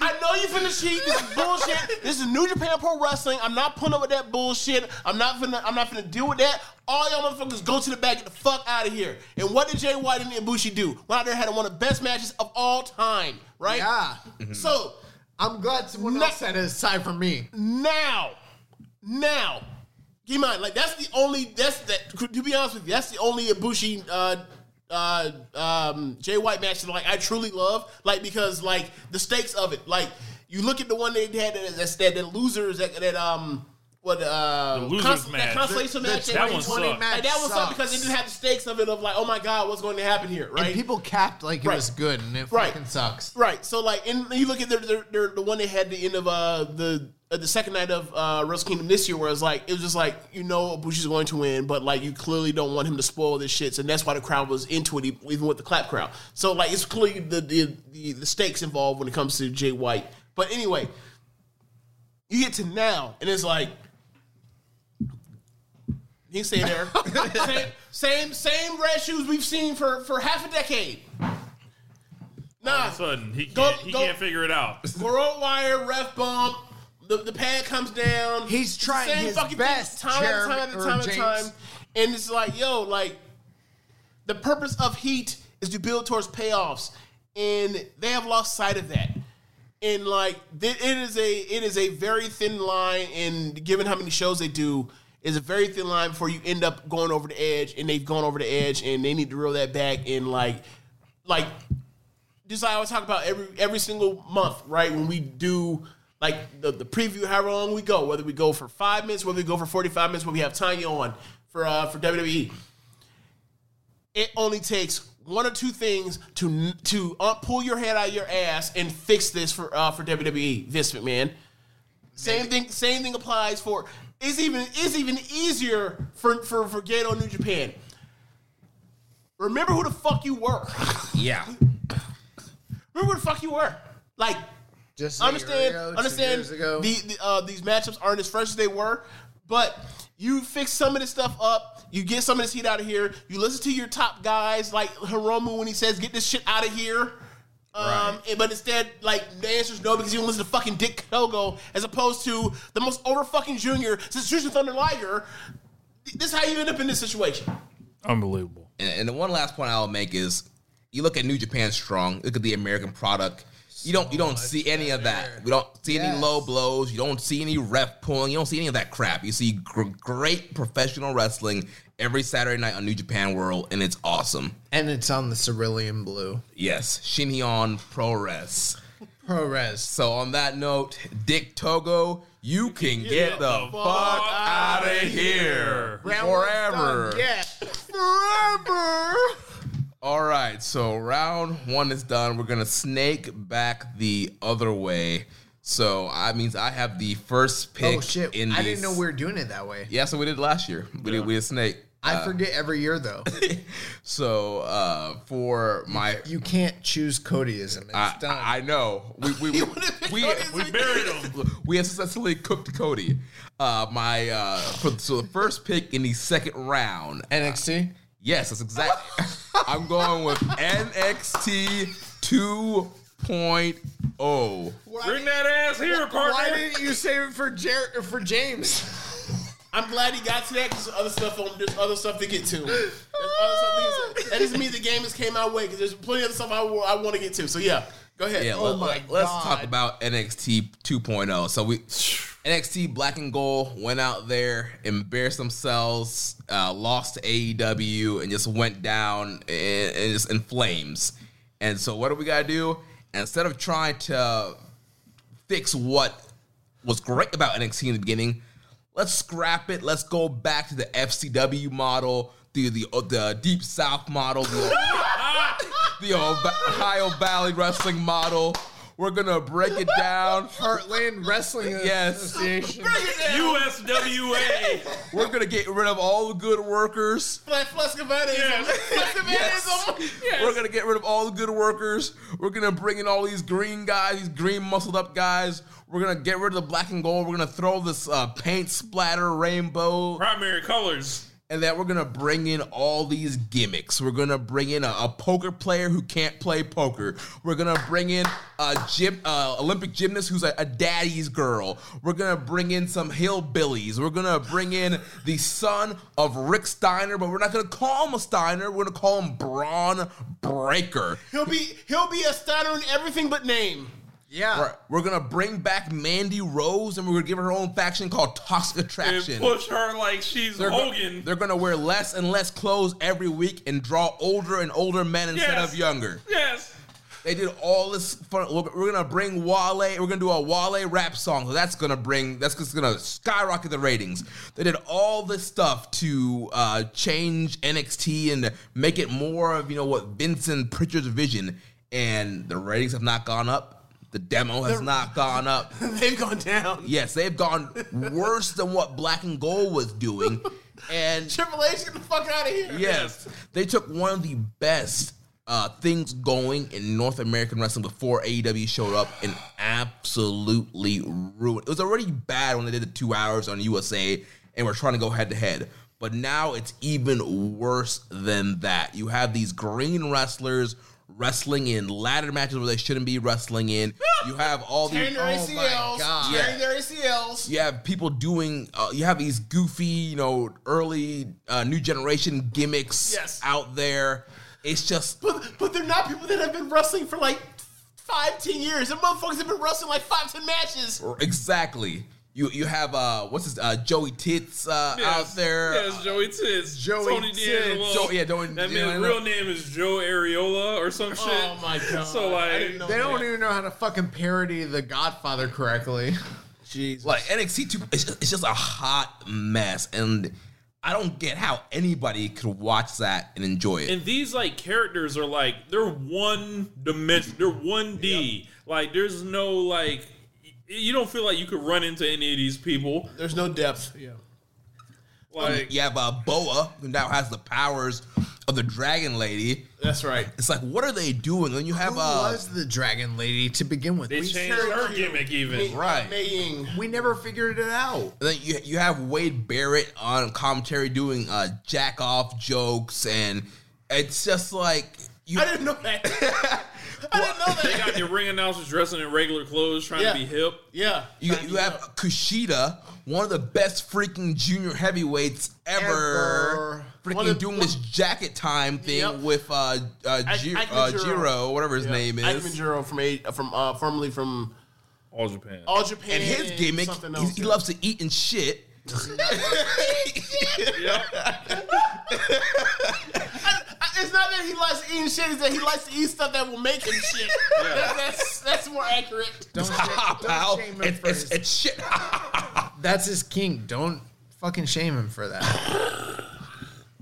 Man, I watch NXT 2.0 and I see these people going up for it, which are largely like the people that will lie about how good the main roster of WWE Yeah, is and talking about how much they like it more than the other than and what NXT was. We know why you're saying that because NXT used to blow the fucking doors off the main roster. Uh, you know, on those big four pay per view weekends, and now y'all talking about y'all connect with it, you know, because it's you know it's more relatable. Of course, it's more relatable because you watch that fucking trash on Monday Night Raw, and all they did was make this shit rainbow fucking raw.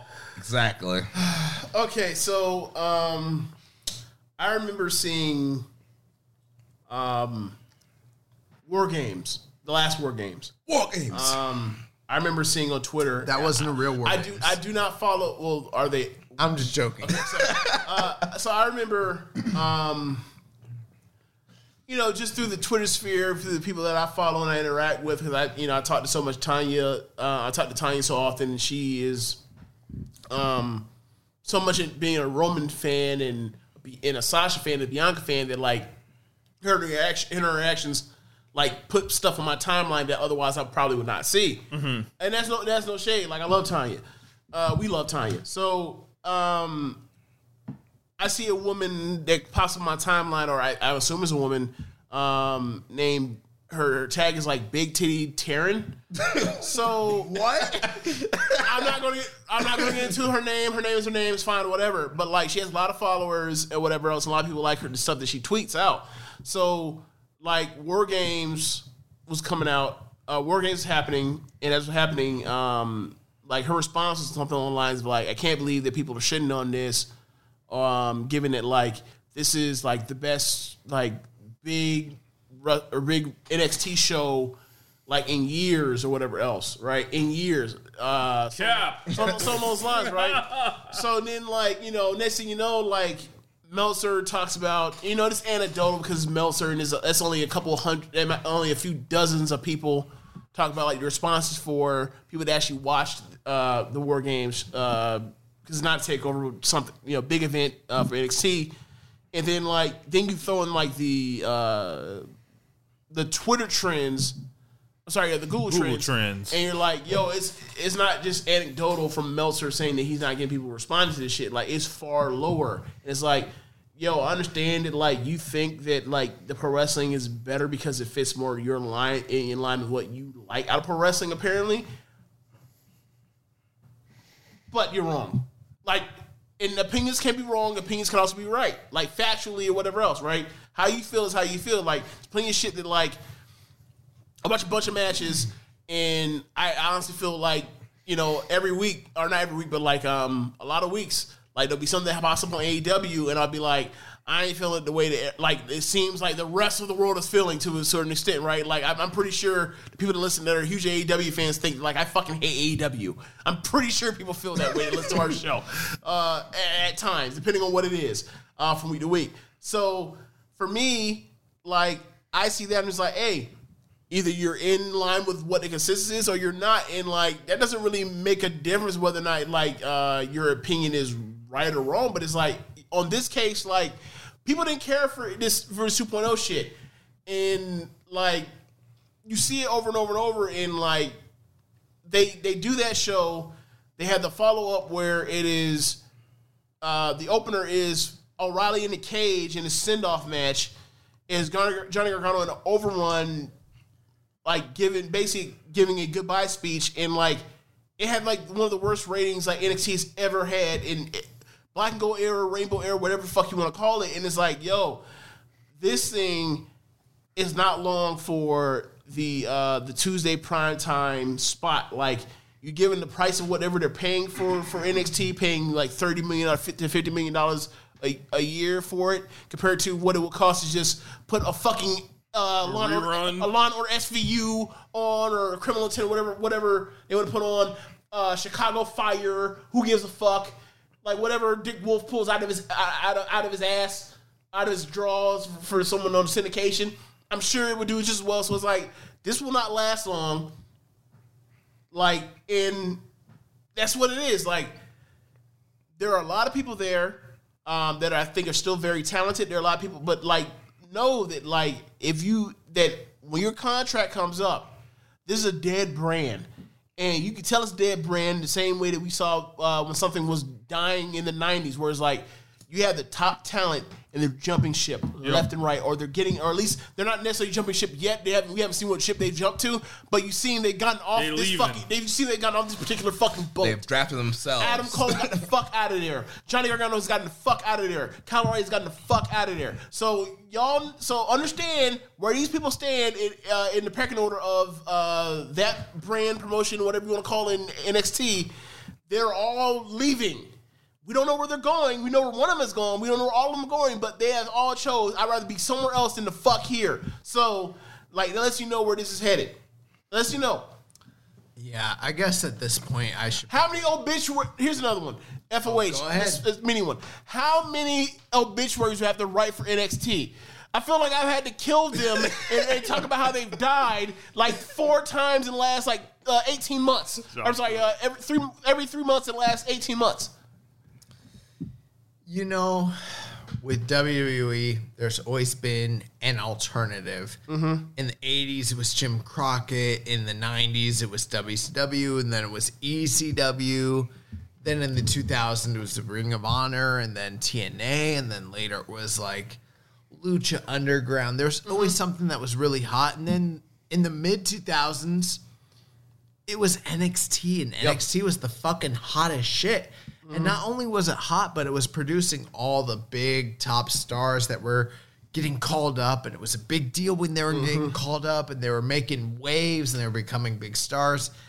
And then that shit kind of slowed down, and like. You know, for all you like WWE fanboys and people who really fucking loved NXT, I mean, the people that are still there that were called up that are big deals. You got your Big E's, you got your Balors, the Shield, Nakamura. I guess basically at this point just Roman Reigns, Nakamura, and barely that. your Owens, the Horsewomen, Riddle, Ricochet, Zayn, Asuka. But after that, there's a whole lost generation of guys that got called up, got misused, got lost. And then after that, there's a bunch of guys that like didn't sign their like, you know, continuations, went to the indies or went to fucking AEW and then got fired over the last two years. And now it's kind of like, who the fuck is going to get called up at any point in time? I don't know. It's probably going to be like, Von Wagner. yeah, Von Wagner. Yeah, who Tony the fuck Angelo. knows? Guys that have had less than 100 matches in their entire And career. the training school fucking sucks. Right. That's That's, the, that's the main thing. That's the main thing about it is like NXT, even when during like the Horsewoman era, the Network era, right? Like of 2000, let's say 2014 until Nakamura gets there, right? Like you had your um, Horsewomen, you had your um, you had people that were there, especially the women. You had people that were like they might not have that many that, that much experience elsewhere around the world, but like they seem to have something going for them. And let's see what do the main roster. Baron Corbin's an, an example of someone that like He's another one. he is someone that like regardless of whatever we all think of him and how much of like him being a Sure. him playing into his gimmick to fucking suck like we none of us have ever said in the ring that he's a stiff No. right Nah. but when you have that lack of experience from wrestling, because you only wrestle one way, you've wrestled this way that like clearly has been behind in like the progression of professional wrestling in ring as a craft uh, for literally like since I mean since forever, right? Um, you see like the holes and you compare it to like the proliferation of the online um, viewer experience for professional wrestling around the world, right? Like you can like if your choice is you can watch Baron Corbin go out here and have um and be pretty athletic for his size, but kind of be this limited thing because people told him he's not supposed to do X, Y, Z in the third or whatever else, and not supposed to expand what he can do in the ring or learn how to do anything. And he comes out here and he's done it for five years now at this point or whatever longer. Or you could watch someone like a Drew McIntyre that was told the same things. He got fired, uh, and then he had Right. to, and then he had to figure out what how to fuck to do these things elsewhere. And then he comes back and he's the best fucking wrestler. Uh, he's the best fucking heavyweight they have in the ring from bell to bell. Like you, you see the the clear difference. It's like that's no not that's not no necessarily like a knock on Baron Corbin. Like maybe in a different world, in a different perspective, maybe Baron Corbin could have been more like could have ended up more like Drew McIntyre after he like had the, the the drive to after he gets fired or sent away to like learn some new things, whatever else. And like that's what it comes to experience. Like, and it's the same thing that we learned about like all those WCW guys um, that eventually like you know the cream rise to the top. We always talked about uh, like in WWE in the early two thousands is like there's no crop of guys like that now. Well, I'll make it pretty simple. You know, there was a time where this uh, sub brand was super hot. Yeah. There was a lot of debate about whether it was a developmental or if they were just hiring the, you know, hottest mm-hmm. indies that were out there and then like, you mm-hmm. know, promoting them. But that era's very far gone, you know. Mm-hmm. They've been able to take the guys that they were able to you know, promote to Vince, and Vince was able to use, and those guys made it. And then there was several generations of guys that and girls that they like put on the main roster, and they fucking failed because Vince didn't have the vision and know how mm-hmm. to turn them. And you know, Tony Khan's a better like version of Triple H. He's been able to take people that Triple H didn't see much in and turn them into fucking superstars already and like turn a profit. Mm-hmm. And Vince can't do the same shit. And now we're at a point where like we've lost two or three generations of call ups. And now who the fuck's gonna get called up? We don't know. Von Wagner again. It's gonna- Breakker. It's gonna be Yeah, Von, Von Wagner, and- Bron and- Breakker. Bron, Bron is like like the thing with Bron is right. But but you look at besides Bron, just Bron, there's a whole generation of guys. Yeah. Like it's one thing where it's like, yeah, we we all believe that Bron will make it, right? Bron will the make same it. the same way where it's like we all saw Bianca and we all were like, she's gonna make it, right? Mm-hmm. But what about like the Rhea Ripley? Right. Where it's like you are she's just a hair behind because she's missing one little thing. But like Triple H can see it and Triple H can figure it out, but Vince ain't gonna see it. Because Vince don't want to fuck her. But but there's Right, or, or, or she's, or in the Boy, case, or the case of it we're- being a dude, or the case of it being a dude, that person's not like taller than Vince. That person's only six one instead of six four. Right. So like, Somebody should show the show Vince McMahon these pictures that Rhea Ripley's been posting. Lately. oh shit. But there there was a time when there was that might change his mind. there was Damn, pal. there was a time when there was well, a her hair's too confusion. short. There was a confusion between whether NXT was developmental or whether it was a third brand. Well, it's very clearly just developmental now. Yeah. And we don't even know if it's even that anymore. It's kind of an experiment at They this need to point. take that shit off, put that shit on Peacock. Um, yep. They look, they ain't got to worry about taking it off. It will be taken off for them. Yeah. for them. And um, besides that point, like it's not a hot brand. They don't have top stars. They've lost several generations. They've lost money. They lost to AEW, and like they've got a bunch of people running it that are not in line with the current Gen Z like trends and fashions and like when you got Road Dogg and Shawn Yeah, Michaels and Road Bruce Dogg and- Pritchard. and- yeah, But- but- exactly. But, but, but, Nah. but I thought that if you, but I thought that if you have two guys like try to hit on Casey and Lacey as they try to Nope. get tickets to the state fair to go to some country concert, that will that will then attract the young guys because like the, apparently they're shocked to see that like women are dancing lewdly on each other. Apparently off screen, off screen of course because you can't still it's still PG. They don't know what Gen Zers like. They don't know what wrestling fans like. They don't know what the general like average human even likes. Like, Well, the, Right. the show is, is written for an audience of one. Now think about it. Think about it, Yeah. right? We You have a motherfucker I guess with, that's all I You have a to say. motherfucker with a poker gimmick in 2021, not 2005. No, not When not world- two when thousand the two. world- no, no, in 2005, when like the World Series poker, poker was actually like kind of hot, or really 2004, four, but you get my point. Like, if you're gonna miss, at least miss by a couple years. Don't miss by a whole fucking like, or almost most of a generation. what the fuck are you Tony doing? D'Angelo, you know, straight out the Sopranos. Uh, they got Cora J coming out here, fucking Trying to be a skateboarder. Try- like trying to skateboard, No, but like, check- but like fucking up riding the skateboard like on screen, like All right, you want to you want to get into the Darby stuff or you're different podcast. no no I'll different just say podcast. this. I just point out. I just point out. Darby like, was right. I, I, look, uh, Darby. Not always. Look, uh, this is what I'll say, right? Uh, I'm not gonna get into the Darby thing. I just want to be funny. Uh, that's that's irresponsible. This Uh, podcast has gotten off the rails. but but but the Cora J thing is like I think she has something um, in the way of they want her to be kind of like in the, like a Liv Morgan. What Liv Morgan is on the main roster, where like the, the Avril Lavigne skater Girl thing, but she actually is on a skateboard. But like we don't know if she can or cannot skateboard, and like That's a big thing for the ones that for for, for the skate community is if you can skate because like think about it all all of our lives the, the skateboarders of our generation they were always talking about what motherfuckers posing Yep. right Mm. Motherfuckers being real so about they, it. they care about that sort of thing right so like I don't I don't care like I'm, you're never gonna get me on the on the on the X on the I said X Games like, like, you're never gonna Let get me see you on that X. Let you never, see you on that you're never gonna get me.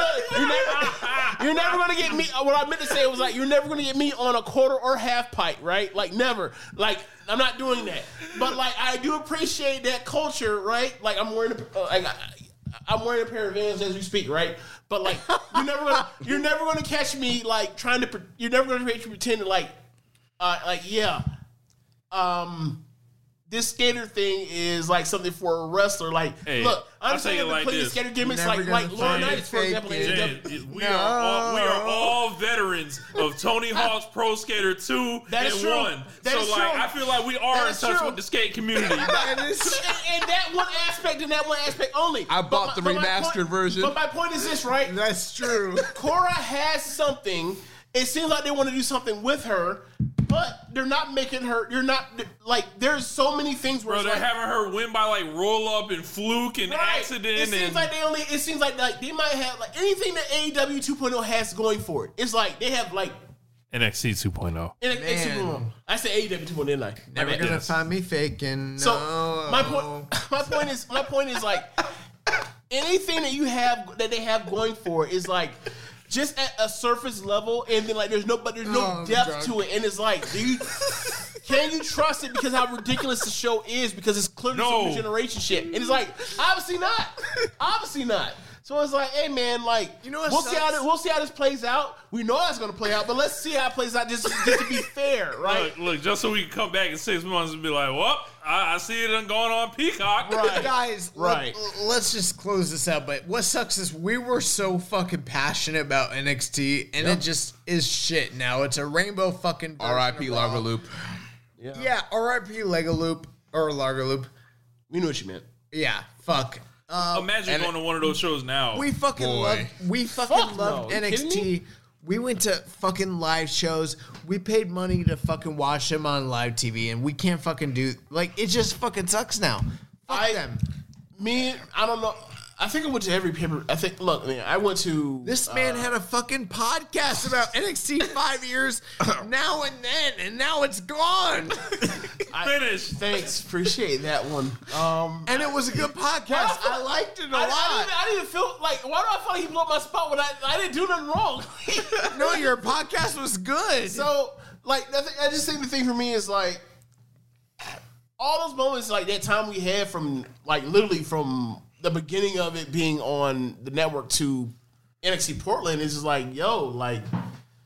yeah, that's That was awesome. That was awesome Yeah. time, and like we all knew that like the shit could sustain, but like it was so good for so long. It was like, how can it not sustain? And it's like now we're like, well, that's what we get for having any kind of um.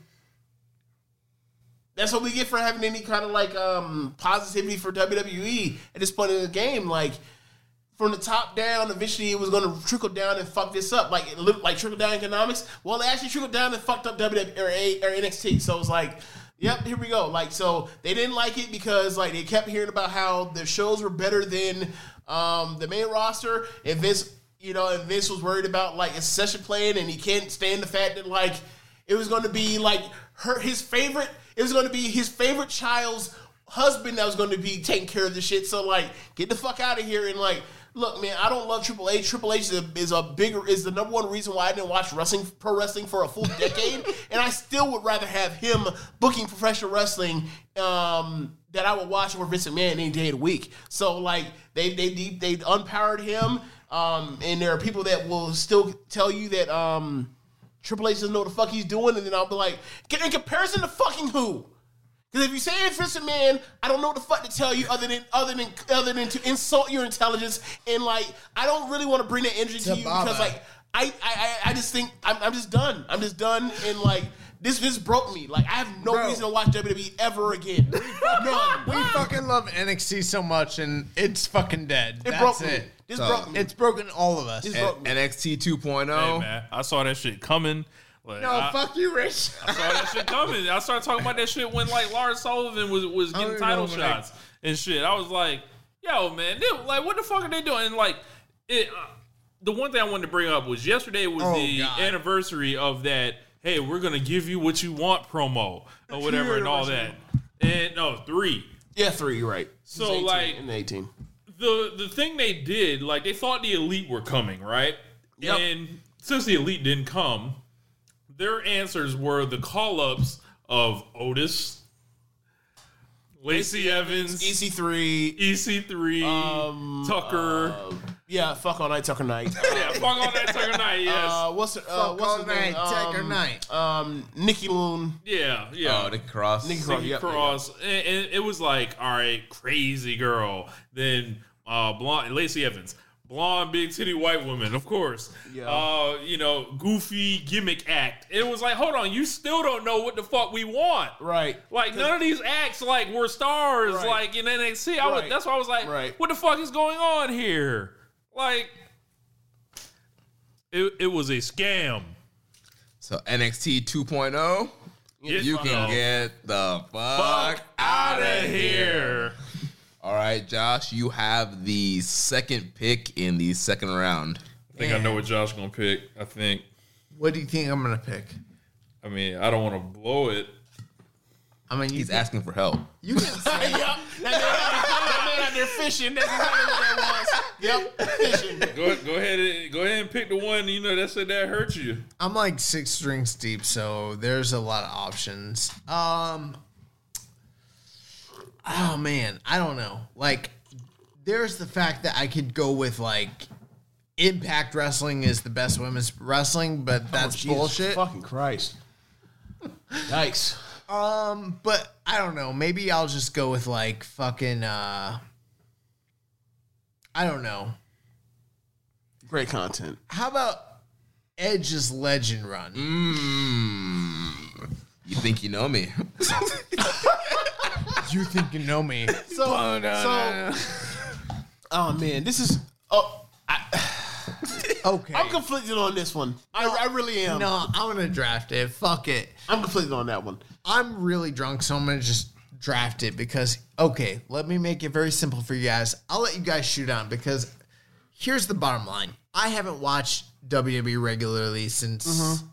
the WrestleMania in New Orleans, which was 34. 34. 2018. yeah, we're talking four or five years ago. Mm-hmm. But I've watched almost everything Edge has done. And, mm-hmm. like, let's be very clear Edge wasn't a draw before he ever. He popped one number when he attempted sex with Lita. Okay, Edge, Edge popped The titties popped the number. Yes, Lita popped the number. Edge and Lita popped the number one time. One time ever. Holy shit. Did, was Edge an incredible tag team wrestler? Yes, Yes, he was. absolutely. Was he an incredible mid carder? Yes, Absolutely. he was. Oh yeah. Did he have incredible matches as a Absolutely. main eventer? Yes, he Absolutely. Did. Hey, Was he ever on the level of John Cena? No, he fucking wasn't. No. Edge was a deathmatch was wrestler, always the much in the B-side. way Triple H was. He was always the B side. Mm. Um, Edge. And a multi person, yeah. Edge yeah. was never a top draw. He Yeah. never, never was. He needed either John Cena or fucking Mick Foley to make him. Other than that, nothing. And he came back years and years later, and which, you know what? It was awesome when he came back. Is he an incredible promo? Yes. Is he Yep. an incredible talent? Yes, he is. Yep. Is he a great wrestler? Yes, he is. Yep. But has he had great matches since he come back? Mm, like 50% of the time. I, I, I would say this. I think that the first match he had was like clearly the worst match. oh, it was had. so bad. I think every match he's had since then has been a lot better. Yes. I think the one thing that, that bothers me about Edge is that He's sensitive as fuck. He's he's sensitive as fuck. Yep. He's so serious as fuck. And Yep. everything's the worst thing that ever happened to him. Also, Um, Beth Phoenix. he he's always cutting these community theater ass promos where he's sitting in the ring with a spotlight and sitting on a chair and looking like he's about to sweat through his shirt at the same time with his beard looking Yeah. like a caveman. If you don't think as me as an independent wrestler, I'm not gonna do that shit. You're incorrect. I'm gonna be doing that shit. you ain't shit. You ain't shit for that. Like, bro, like, and then never forget that one week that Edge tanked the ratings on Raw, NXT, and SmackDown in that one week. Yeah. Oh, you mean the one where he like he showed up and he shook hands backstage like he's supposed to be Undertaker shaking hands with John Cena, What? but is is Edge shaking hands with fucking Damian Priest? Who gives a fuck? Yes. Okay. Okay, let me be very clear. He's had two really great matches since he come back. One was against Seth Rollins, a guy who he shit the bed with twice, and then did a, a really great match in a Hell in a Cell in Saudi Arabia. Other than that, you know, it kind of fucking sucked. And the other one was against Randy Orton in a match that was highly edited in post match. Other than that, all his other matches, whether it was the Royal Rumble, which was a multi man match, Hold on to the bottom row for dear life. right, Sucking for air. or a bunch of other matches. That, Uh, uh, that WrestleMania match was, was kind of fucking awesome. which one? The WrestleMania match, the triple threat with with uh with him and Bryan and Roman. Bryan and Roman. That match, that match was awesome. So he had three good matches. He didn't have a lot of great matches. But here's the problem. It's not just that we're not willing to give him credit. We're willing to give him credit. It's that people have capped, pretended like he's had this legendary Hall of Fame level run since he's come back. Like he's post two thousand three Shawn Michaels. Yeah, Yeah, and that's not the fucking shit that's happened. This guy has not had a money making, That's legendary That's true. series of matches and runs that have That's true. revolutionized the fucking industry. That's this true. guy has not drawn shit. That's this true. guy has That's not true. made shit. This guy has like literally done the, nothing. the only the only people that have benefited from this run have been literally eh, the the, the Copeland family. And look, go get that money. Fuck Vince. and right? Peacock. Peacock, NBC, and Eddie and his wife are the only two people who've made anything off this shit. Good for them. Good for them. Good for them. Go get Fuck that money. the rest Fuck of Vince. y'all. Fuck Vince. I'm going to the bathroom. You guys can talk about it. Yeah, man. Um, as far as Edge goes, like I said, the, the one thing that bothers me, I think he's he's way too. I think he's he thinks he's a genius because I feel like people have told him he's a genius, but I don't feel he's a genius. And But I, but I mean, Dave Meltzer told told you he was or has told him that he's been a genius for Yeah. like 15 years. Christian's better than him. I mean, if, we- right. if we want to start comparing, this is the Caleb influence. This is the Caleb influence right here, right now coming in. hey, so like when we start talking about who had a better comeback, Yeah. you know, And, and, and at least at the start, for sure, it was Like- definitely Christian. I was never really a Christian guy, and then when I saw just Christian rolling out week to week, just being solid as fuck, Yep. just kind of playing his role, Yep. um, you know, being, also being the- kind of like this low stakes kind Right, of guy. right, that right, was right. Like, That's the main thing. and That's it the main was thing. like it wasn't like he was trying to do too much. Like That's it the was main thing. Edge, and Edge they were like pretending he was this gigantic, world changing box office star, and it's like. Bro, I hear the big pops, but like, where's the fucking numbers? Like, it, like, like it's missing in action, like straight up. Yeah, I, I'm of two minds with this, right? Like, there are parts where like I'm absolutely rocking with y'all as far as like him being too sensitive, and like I think I'm the person that brought it up, right? Him being too sensitive, because like people shat on his first match, right? And like most people, most people that have watched wrestling over the last 20 years that have watched WWE, like they have there's an appreciation for Edge on some level, and like that match just was not hitting, and he came out here and like then like turned into like him as a guy that literally made him made his career as a uh, a person that jumps off shit, like talking about how like the guy shouldn't be doing certain things anymore, and like he's like, yo, what are you doing? Like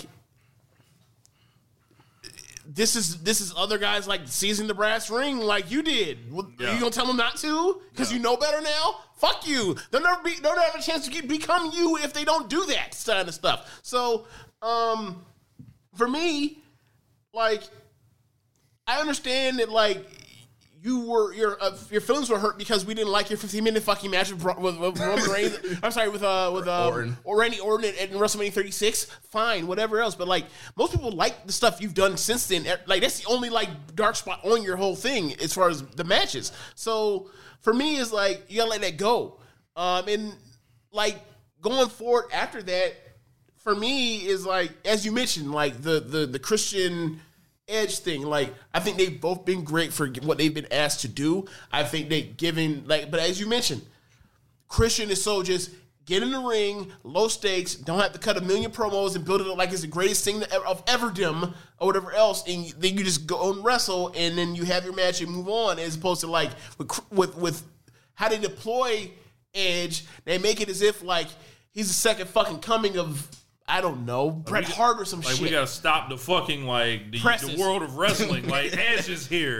Like like so nigga. and, like, and like this would this would not be as bad if like we didn't get the summer of John Cena this last year, Right. Where it's like Yeah. That's who we stopped the John presses Cena, for. right? Because John Cena comes in and business fucking booms for Yeah. them, right? And it's like not necessarily saying that like the work between both of them is like some big dynamic difference, but it's like the sheer amount of star power just inherently in the likability of John Cena compared to Edge is just there's a clear difference. So like once once you treat them the same, then you're being di- disingenuous in one way or the other. Look, Either you're saying that John then- Cena isn't as big as he really is, or you're saying that Edge this Edge shit is cap. Look, so and then you can start comparing CM Punk coming Right. like, and that man, that looks even worse for Edge. right, right, right. And I think that it just points back to just how the booking was. You, you look back at Edge's booking and like, yes, he should be a big legend right now. He should be a should big be. a star that is pushing uh, numbers and raise in uh, attendance, but he's not. You look at that; he was feuding with Cena. He's feuding with Triple H, Jeff Hardy. He should be a big guy, but Yeah. you look at the booking and the way he. Yeah, sure, he had, he had a lot of main events. He had a lot of title matches against Cena, but he lost a lot. They made him Yeah. like a geek. He was not pushed. Like Cena and Batista were the only ones that were really pushed during that era. He won the he won the 2010 Rumble and then lost to fucking Chris Jericho of all people at WrestleMania. Right? Yeah, he lost, Who the fuck was the Chris Jericho at WrestleMania? and he was. Everyone beats him. Right. Fan Fandango beat him. That's what that's what I'm getting at, right? Like, is Jer- like Jericho's best win at WrestleMania is what AJ Styles. Maybe. Yeah. Yeah. And that's Jer- and that's Jer- and keep- keep keep in mind like that like is older legend that is that is versus AJ Styles. Hold on. 2010. Versus versus AJ Styles in his first WrestleMania. So we clearly have to break him in and treat him that he's not the hottest shit in the world. Yep. And then and then Gotta after beat him. and then and then after he gives you that year, you're like, oh god, we gotta we gotta you know we got oh god, he's our best scientific wrestler we've had since fucking Bret Hart. So so yeah, like it, it's it's always this weird politic play with WWE. And like I understand that like if you are a huge uh, WWE uh, fan apologist and like wonder why people get mad at them for the stuff they uh, for for something like doesn't have to do with like the actual like results or whatever else is like because they play these fucking games because they're like almost like trying to win this press conference stuff and it's like I don't we don't really care about that. You put on a show, the show's either good or bad based off of the segments and based off the matches and based off the promos Nah. like if you if you want to get into the the um the the rhetoric or whatever else that they want and they, they want to spin and want to ride with that like if you want to fine. I'm not. I'm not doing that with y'all. I'm not doing that y'all. So like for, so for me like when people talk about the usos now these days or the new day like uh Kof, like uh, xavier and, and kofi i'm like yo those two teams have had some of the best tag team matches I've ever seen in my life. I'm, but I am not going to fucking pretend that they're better than Lucha Bros or better than uh, um, um, Roddy and Fish or better. I'm sorry, um, or O'Reilly and Fish or better than Roddy and um, and O'Reilly or better than um, The Young Bucks. and, or the or the, or the Lucha Bros or the Young Bucks. I'm not, not I'm just not going to do that. Or fuck it, Momo and Azumi. I'm not doing that. I'm just not doing that. I'm not pretending Man for nobody. Y'all gonna get this stardom, goddamn I'm not, I'm, not, I'm, not, I'm not about to do that. Like, nah, man. Like, you throw it in there. It's like, hey, Better man. than Bobby and Dennis. Bob, Midnights. I don't know. Oh, yeah, yeah. so I'm, I'm just not. I'm just not going to do that. And like, they're awesome. I like them for what they are, and like, I, I do have appreciation for what they can do inside of WWE, given what's going on with WWE right now. From what I can tell. So like, there's appreciation of like, yo, you know how cold the, Us- the Usos have to be to have to done what they've done in their career when Vince McMahon is out of his fucking mind. Like th- those dudes are dope, but I'm not going to just like ignore like the per- like the output level, if you will, uh, of other people around the world. I'm just not going to do that no more. Before I used to, I'm not doing it no more. I'm Yeah, done. and- and, like, I can appreciate them and say they're great, while also like saying like, but they haven't been able to prove it as much because they're where they are. And I think the edge thing comes back to the WWE marketing as Yeah. someone Yeah. as a legend and stuff like that. Yeah. That just so heavy handed. Where I think now, I think a lot of us are empowered to kind of push back on that because it's like they're bringing back people where we saw the results kind of in a modern sense with Edge, where it Yeah. was like, nah, he wasn't. Like, He was, never, he was never the guy. Yeah, never like, the guy. Never treated, like- never treated as well as Randy Orton. Never treated as well as uh, Batista. Never treated as well as John Cena. Never Yeah. treated as well as Brock Lesnar. Get the fuck out of here. I was like, so you trying to put him over everyone? Like, like when I saw you won the Royal Rumble this year, I was like, literally, get the fuck out of here. And I think this, this is going to be the blueprint for guys that are going to come back. Like eventually, when Seth Rollins comes back in like ten years, they're going to put oh, you know, the legend of the Shield, uh, Seth Rollins. It's going to be the exact, Exact same, same thing. shit. Oh, the, le- like- the legend Dolph Ziggler is back. oh my god, it's going to be the same. Now, now that's a bit. That's a bridge too far. You, go, you, go, you. Seth Rollins, yes. Dolph Ziggler, nah. nah, nah Multiple nah, time nah. world champion Sheamus is back. Okay. Fella! Fella! You guys are saying that, but it's like Jeremy's not wrong. Like that's how it's going to be eventually. Like none of this is based on actual drawing or actual like pay-per-view buys or any sort of metric that actually matters. It's just the fact that the brand was per- pushing a certain guy at a certain time and he's part of the narrative and he's in the good graces of the company and that's what it is. He's right. One day Seth Rollins is going to be in the accolades of Yeah. Hulk Hogan, Yeah. Bruno Sammartino, Yeah, and Buddy Rogers. I agree. I agree. I, I agree with what you're saying. I'm just saying that, like, I don't think they'll ever stoop to the line of saying Ziggler. That's all I'm saying. No, they That's all I'm will. Okay, If he's the only all one that can get, Okay, look, look, maybe They'll just, show, look, they'll show that cash in on fucking loop. like, look at the arena going crazy. Oh my God, Roman look, Reigns. they'll, they'll be playing video uh, of him turned around with the belt on his ass. Yes, all that. Dude. He was so revolutionary, so groundbreaking. God damn it. What, what a what a what a great three months or two months it was. There was Antonino Rocca, there was Buddy Rogers, there was Bruno, there was Hogan, and then there was Roman. Oh my God. Oh, that's definitely. I might gonna as well go ahead. I mean, That's definitely gonna happen. Edge. We might as well wrap Edge up. yeah, so Ed- Edge, the Ad- Edge Adam Legend Copeland. run can get, the, fuck out of here. Fuck you. Oh my Adam God. Copeland. Whoa, whoa, whoa, whoa, sir. Whoa. We just saying like the way that they portray this man is fucked up. We're not saying fuck him. Yeah. What, what, what, what happened here? What did Edge do? I thought we were on there clear understanding. Like Yeah. what happened? We like Edge. Shout out to Edge. The, Yeah. the, the presentation is, is cap. yeah. It's for entertainment purposes. All right, I got another Yo. one. Since, since we talking about cap, you know, um, and I'm gonna save. I'm gonna save the good one that I'm looking at for James. Hopefully, he picks it. Um, You talk about those uh, fans that didn't like Bryan Danielson switching companies. Nah, I'm not gonna do that. I'm gonna talk about his one of his chief rivals, Roman Reigns, moving the needle. Oh shit! this gotten to motherfucker. So Da-da. they have pushed Roman Reigns hard as anybody they've had not named Hulk Hogan from the moment he became, you know, a main eventer or whatever. That is one thousand That's true. percent true. I'm thinking about it. That's tr- uh, well, They pushed. Brock maybe. Nope. They pushed Okay. Bruno, Hogan, and Roman on the same level. They definitely pushed him more than like Austin or Rock. Definitely pushed him more than Bret or Shawn. Definitely pushed him more than um. If than, you uh, erase, the let's say one- definitely pushed him more than, than Cena. But would y'all say what was the Really? Re- what was the WrestleMania in New Orleans? Thirty four. 34. 34? Yeah. If you erase that from history, yes, he's one of the most pushed.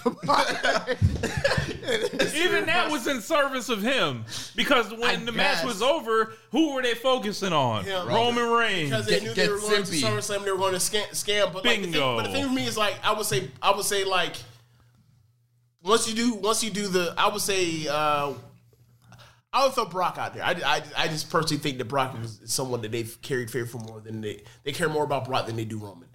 Um, even even though like you know you see what they do week in week out, but like it always comes back to Brock. But like, eh, so for me, it's like I would say I would say that I'm fucking with your statement. Go ahead. I'll get out the way. Go ahead. I got So Roman Reigns, they, you know, him and CM Punk obviously have something going on with them. Well, we, we know what that is. Like, and CM Punk has been kind of hesitant to speak on it. Like of late, he's kind of left it to Roman to, to do. Well, okay, so I think this all stems from that that Coca podcast where like whether um, Punk intended to or not help lead to Roman's job being harder when it came to uh, by the time a couple months later we get to that 2015 Royal Rumble. Like, granted, he was still going to be saying sucker, suffering succotash. He was still going to glare from the Rumble, right? But once you put that out there, that like the thing that they were kind of doing on the tuck is now like a, a, wide open secret. It makes it then for people that like say, no, I don't want that because Vince doesn't know how to book, even though we know he doesn't know how to book, but like you're also making this job harder. Um, so then they have to call him The Rock, and then The Rock gets fucking booed, right? So um, if you're if you're someone like Roman, you're always going to to have a resentment for um, for CM Punk in the same way that like we look at like Scott Steiner like not liking Ric Flair or Right. um, Bret Hart not liking um, Hogan. Hogan. right? Or you know a lot of people not like Hogan, a lot, a I lot- mean, not like that's Hogan. everybody. So yeah, right. So like from from that, that from that perspective of like you, I had a job, you made my job harder. Like I look at the history of all those people, right? That like hate. That in the history of wrestling, like we just love for like the fact that they hate this other motherfucker to the end of time. We like kind of romanticize it. Like we look, ain't nothing better than watching Bret Hart come out here and say "fuck Hulk Hogan" Like even- every three months. right? So like for me, like when I have when, when Roman comes out here and he throws some, some something at CM Punk, whether I don't whether or not like I do I think that like um do I think the Roman fans, the Roman super fans are like t- going overboard with it? Absolutely. But like I still feel that like if I'm Roman, if I was in the shoes, I'd be like. This motherfucker made my job harder. I maybe I, I don't have to I don't have to like try to be political and nice and um and a uh pu- um spin this in a way that's like uh, it's just like it's all everything's all good between both of us. Like, nah, man, you made my job harder, and you didn't have to do that because you were because you had a grieve because you had some shit going on with this man. You made my job harder. I, I was one of the boys like they're just like everybody else. One of the boys. What the fuck happened to me here? So I'd be mad. So I so so, so now you can go to your point. I'm just saying like for me. I'm, so I just want to get my piece out there. So go ahead. Sorry. So, so when he talks about like the uh the moving the needle stuff, like Yep. all this has done is blow up in his face yes, all has. year. Absolutely. Um, Absolutely. He's now coming out with merch and wearing it in Chicago and Yeah. um, doing all that stuff. But like we're talking about, you know, him going head to head with the bunny Yeah. and the bunny and Matt Sydal. and Matt Sydal and, C- Yeah. and CM Punk, like My doing trainer. more ratings, doing more ratings than him, right? Like, and then you start looking at it like Roman Reigns' entire car- main event career has existed in the network era, so you've never Yeah. really been able to quantify his real effect As far as on yeah, anything, like, right? like being able to Yeah. do pe- uh, pay per view vibes. Yep. right. So, like, you know, UBS Arena. UBS Arena, we'll get, we'll talk about that. And, like, and then as that happens, you see CM Punk and you talk like he's not being able to move a needle, and it's like well, he's this- selling out the this- United Center this- on a rumor. that on a rumor, a, a well-known uh, out there rumor, and then also like His first then match. His, first, his first match like doubled pay-per-view buys for a company. Correct. Like, Like, uh, and I don't mean like it's a small number. It goes from one hundred thousand to two hundred thousand. which is crazy. And Yeah. then um, the UBS Arena, Roman Reigns is getting added, and he's adding Yeah. 300 tickets to the draw. Yeah. Shout out to Jesse Collins, like he wrote like this um, entire thing, and I think the uh, like the Roman Reigns hype machine has gotten so empowered that he's turned heel the last year, and they've just made him this unstoppable monster Yeah. where everyone feels like they just have to uh, fall in line with it and be like, oh, this is so great just because it's better than what it was before, That's true. or whatever. And it's like, True. I think it's a lot of posturing to keep him at this level that I don't know if he's necessarily at, but they treat him like, or the whole thing with the needle moving thing, like I said, it all blows up in his face Yeah. every single time really badly. And it's almost like, well, what about this every time? And I don't think they really have any good answers for it. I don't think his fans have any good answers for it. So they'll just spin, you know, the shit however. But um, it's real telling when Roman Reigns uh, fell off the Hall of Fame ballot last year, and it, it- I don't know when he's going to come back, Never. but I think yeah he'll come back, but Like after this year, he'll come back. I think he's going to you know they're they're putting it back in there with Brock now, and, Great. and that's not really like lighting the box office because on we fire. know we all know how well that does for Roman Reigns whenever he's around fucking Brock Lesnar Yeah. historically. Ends So up being fucking busted gross. white meat. Right. So like I think the whole movie and acting like he's this gigantic enormous star, like WWE's put out these uh these these non-quantifiable like stats talking about, you know, he's the highest selling merch for a heel ever. It's like, when did you start measuring this? Like Right, like where is right, this located? I can compare this to. Yeah, Like yeah. they they talk about, you know, this is the most watched SummerSlam of all time and all those other And shit. And I'm and, then, like and then his response was needle moving. It's like, mm, like bro, that's like this it's like these this- these are this is- fake W these are is- entertainment stats. You mean to tell me this is more watched than, than Highway to Hell? Right. Austin and Undertaker? Right. Really? 98? Right. Okay, sure. like nah man like it's like these entertainment stats and I think a lot of people are getting wrapped up in the kayfabe running with that shit and it's just like it's becoming insufferable. it's become, well, one of our is like, it's become, it's been tied up into like, as WWE has gotten harder and harder to detangle and figure out like who matters um in in levels that you know can be you know ways that can like get people more money on second contracts or new contracts it is which is fucking intentional by the way because they don't want to pay nobody. Like as it's all happening like they keep coming up with all this jargon and stuff to like try to track how this stuff works and it's like once people once they get once it gets latched onto and thrown into the into the uh the in- internet discourse then it's like then it becomes like the rhetorical uh the, the rhetoric of the day. And it's like if you're roman if you're someone that's like you should be more over than they, than he than he currently is. He's in a good spot, spot right now, but like he should have been this over fucking three years ago. We saw real needle moving this summer in WWE with John Cena. Right. Right, yeah. Right, and like, there's no reason, and there's no real reason why Roman Reigns never was able to get to those heights uh, outside of Vince Man's incompetence. But like, no one's gonna, no one's ever gonna pull Vince Man to the carpet for that, especially when you're already making, you know, Record uh, profit. you're already making seven, seven million. Uh, uh, you're already making like uh, uh, seven digits a year from the dude, so you're not gonna call him to the carpet for it. So it's like, okay, um, it's just, it's just a, it's a weird and, thing. and- and what they've done is position him so far in front of everybody else. Yep. And- And they've done this throughout his career. Yep. Where it's like they've cut off anybody that had a chance to be a threat to him. They've done it to the point where there's no like successor you can look for in the future that they've turned him heel. I've always maintained that the next big babyface star after uh, to take it from Roman is Roman. Yep. Like, and it's about to happen. And it, like they're gonna use Brock, you know, to facilitate Roman turning back face to being the, the face that they always wanted, Probably. right? Probably, so, yeah. like, there was never another option like coming. And all these people has just been sacrificed to him. They've had to bow down like the West Side Connection in front of him, and it's just been they've they've Bend the knee. like they completely like wasted Daniel Bryan. I refused to watch the the matches at the end, like with Daniel Bryan and Roman Reigns, because I was like, I'm not doing it. Like I'm not doing. I'm not watching y'all essentially execute like Daniel Bryan's career like in WWE. Fuck that. Like fuck you. Like I'm not doing this. What here's the funny thing about all of that. There will be people who turn around and be like, this was long term booking. You know, like New Japan, long term booking. They planned this all out. It's funny. I- All around. I, look at you, Rich, and like you made the same face. I was making the same face. I'm like, get the fuck out of here. Like, what? Right, go ahead, John. I'm sorry. But there are people who are gonna say that, like this was all part of the plan. You know, It was not. Five. It is is not. not. it is not. Exactly. Five years ago, Vince thought this was a really good idea when it came to like wh- when he sat down with, you know, Phil Brooks. He said, you know, we gotta make, you know, fucking, you know, How drunk Roman- are you? Ro- My Oh, God. I'm, I'm super drunk.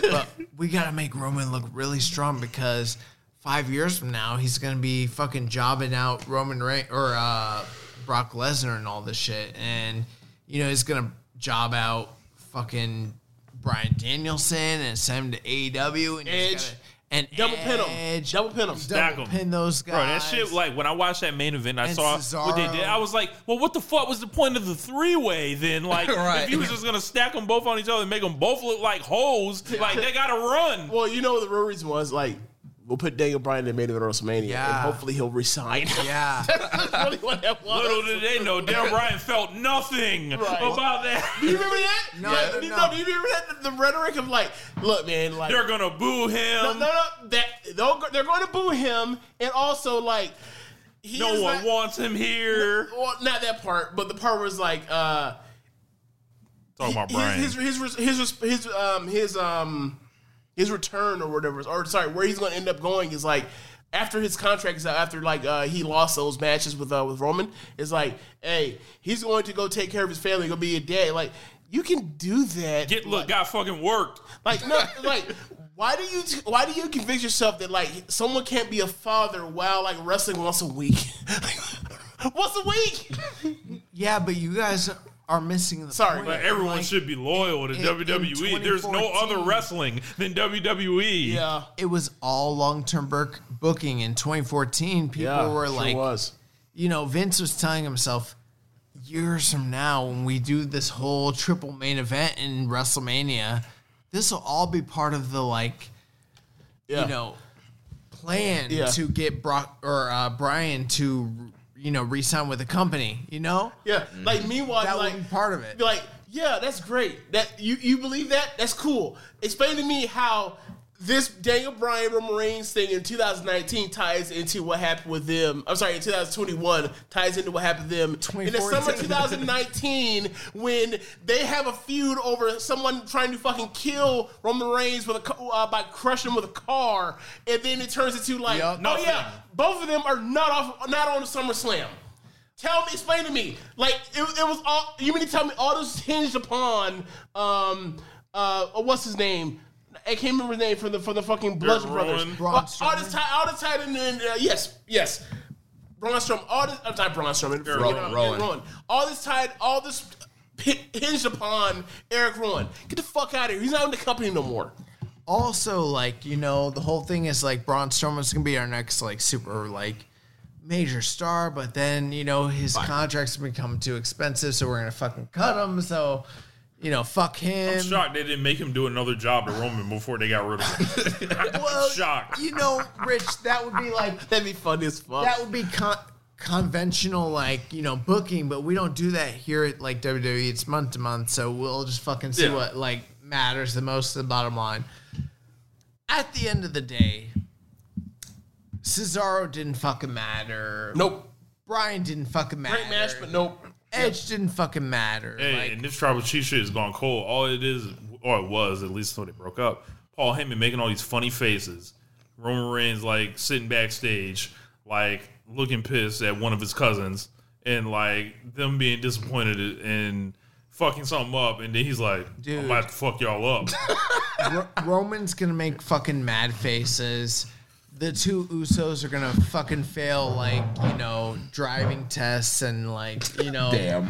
all that shit. But like at the end of the day, they're still gonna just be lackeys to like Roman and like you know, Heyman's. It doesn't matter what his legacy is. All it's gonna matter is the fact that he serves tribal chief, but maybe he serves Brock Lesnar. We don't fucking know. And all these other guys, they're just a cast of characters. Just all geeks. They're just fucking geeks, and none of it fucking matters. And at the end of the day, it's long term booking. No matter what you say, Roman's the fucking wrestler of the year. Fuck Kenny Omega. Fuck the fact that he's been the champion in three major companies on two continents and major companies. Roman's the top guy.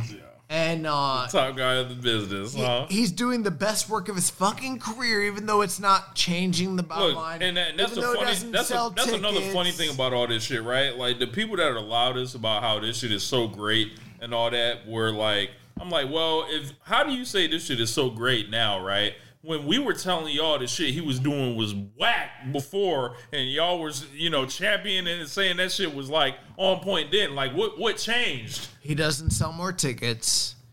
He doesn't sell more pay per views. He doesn't change the ratings, but he's doing really good character work. He's basically Jay White. Oh, my oh, god! Fuck Ex- you, bro. expl- explain that one. Well, I don't need to explain it. The This fact of man's the ma- drunk. all I need to say is he doesn't change fucking business. That's all I need hey, to say. when you get beat by the bunny, In I the don't wanna- ratings. I don't want to hear shit about needle moving. I don't want to see no T-shirts. I don't want to see five stars on them Not even- because, dude, like, to me, to me, the biggest L is the, the UBS arena. yeah, that UBS That's- inexcusable. Like you have, talk about New York, you have both promotions. buddy. New York is your Bruno. company's city. and, and you have AEW and WWE running head to head in the same building, selling tickets for the same week. Antonino Rocca. rolling in their graves. Pedro Morales. AEW ha- have no problems getting tickets. WWE they have to do what the, the two for buy two get one for free, F- buy four, get one free. Yes. Roman Reigns. and then they, then they put Roman on and numbers. What they got a three hundred 300 tickets. tickets. Like this man is not the star that he thinks he is. He's not the star that the company thinks that he is. He can call himself a needle mover all he wants. It's it's it's a gimmick. It's on a shirt. It's a gimmick. He's not a needle mover. Right. And I, I don't know if y'all touched on this, but like all of that stuff with Roman this year, as far as like how well he's done creatively, um, given that like it seems like he has more of a um, input on the things he can do, and he's more or less like he's more willing to put his foot down on things that comparatively, comparatively speaking to when you're having to do the suffering suck, succotash bullshit. Suffering succotash. So right, we're like, and the thing is like, we're all kind of like, I think, I think we're all to a to a to a man here, all to a person here, like happier that he's more or less like because he realized he's a top star and he's taking advantage of the fact he's a top star. He can tell Vince no the same way that like when they were doing Roman uh, the uh, Randy Orton and Edge stuff, and it's like. Get the fuck out of here, Vince. We're going to tell our story, and we're going to cut promos, and we're going to be really fun. And like, if the match it doesn't go it, the way it doesn't, it doesn't it doesn't matter because like we said we had to say, and our bill was very fucking good, and like you couldn't have done this without us. So and, and it made it feel so different. And it's like a lot of the Roman stuff is like it feels like he is putting his imprint on what he wants to do with pro wrestling in a way that's like all these other guys aren't allowed to do and like we appreciate like someone being able to like use that to say like I'm trying to make myself different from the bullshit that you do because the shit we all recognize shit you do is bullshit or whatever else but like I'm your top guy so I can do that. And like I think we're all happy for him in that instance compared to like what he was doing like four years ago. And it's like he just listened to anything he just listened to anything Vince tells him to fucking do and it's fucking awful. They got him like this dude is like literally um a fourth as over as he could be given like the raw tools he has. Like I think we all, I, me personally, like when I saw saw Roman when they broke him out into singles, I was like, he is so much like starting out. Like when, when compared to Cena starting out, he is so fucking far ahead of that dude. And like, if it don't work, it's because Vince fucked it up or that dude didn't like try hard. And like you see that this dude is as a technical wrestler has improved.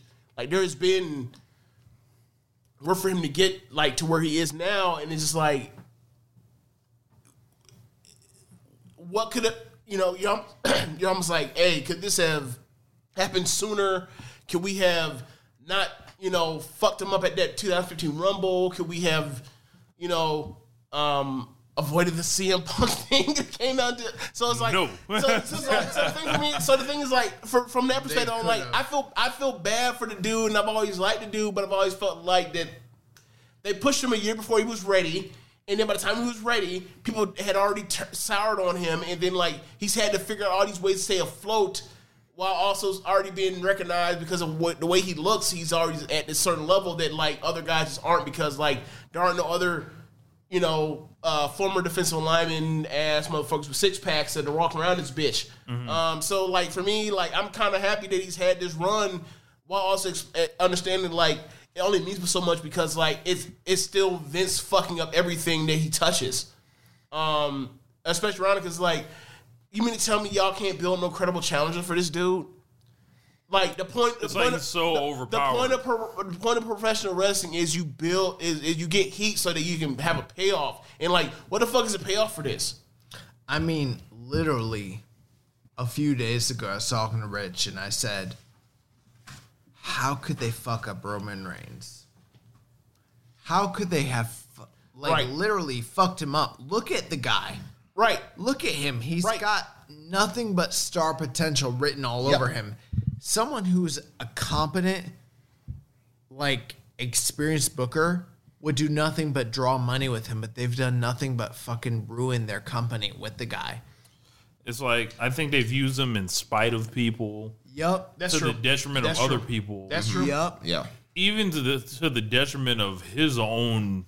Like he should be way bigger than Bro. he Yeah. is. Like I said, Even after he got cancer and overcame it and came back, and they still couldn't figure out how and to they still work. couldn't figure out how to fucking use it. The him. same way they couldn't figure out how to have Daniel Bryan come back after being retired for multiple years with a, with um br- uh, you know with uh, brain issues or whatever else. They still couldn't figure out how to make that work. They they had him out here turning heel five months later after he came back. They had Roman Reigns literally like he shows up um, WrestleMania season for WrestleMania 35, and then like four months later for Wrestle for SummerSlam, he's off the card. Three weeks into a feud for Daniel Bryan because they have they have to figure out whether or not they need to turn Daniel Bryan heel uh, or if they need to turn um, Eric Rowan heel. It's like, yo, this is what it, what is going on. Like, this should not be this fucking hard. they were making Daniel Bryan and Roman Reigns team up at a certain point. Like it was all fucked up. But Oh, yeah, speaking of that, speaking of that, RIP Brodie uh, Brodie Lee because that met that, three that that fucking awful show. Uh, one of the worst shows in WWE history since we've been covering um, WWE, right? Um, on, on podcast form. Uh, that 2019 Hell in a Cell. You have the um, you have the Becky and the Sasha um, Hell in a Cell match. You have the Roman and Bryan versus Luke Harper and Rowan match, and then after that is fucking disaster, and then you end up getting to that Fiend and, and Seth Rollins match. Like all this shit ties ends up tying together of like this man is a fucking cancer on his own fucking company and he does it because he doesn't want to get the fuck out of there he doesn't realize what he's doing and he's poisoning everybody and this is where we are now and like we should have two thriving uh two thriving um uh, thriving creative companies um, in, North, in major North American professional wrestling, but instead we have one, and the other, and the second one makes a shit ton more money than the other one.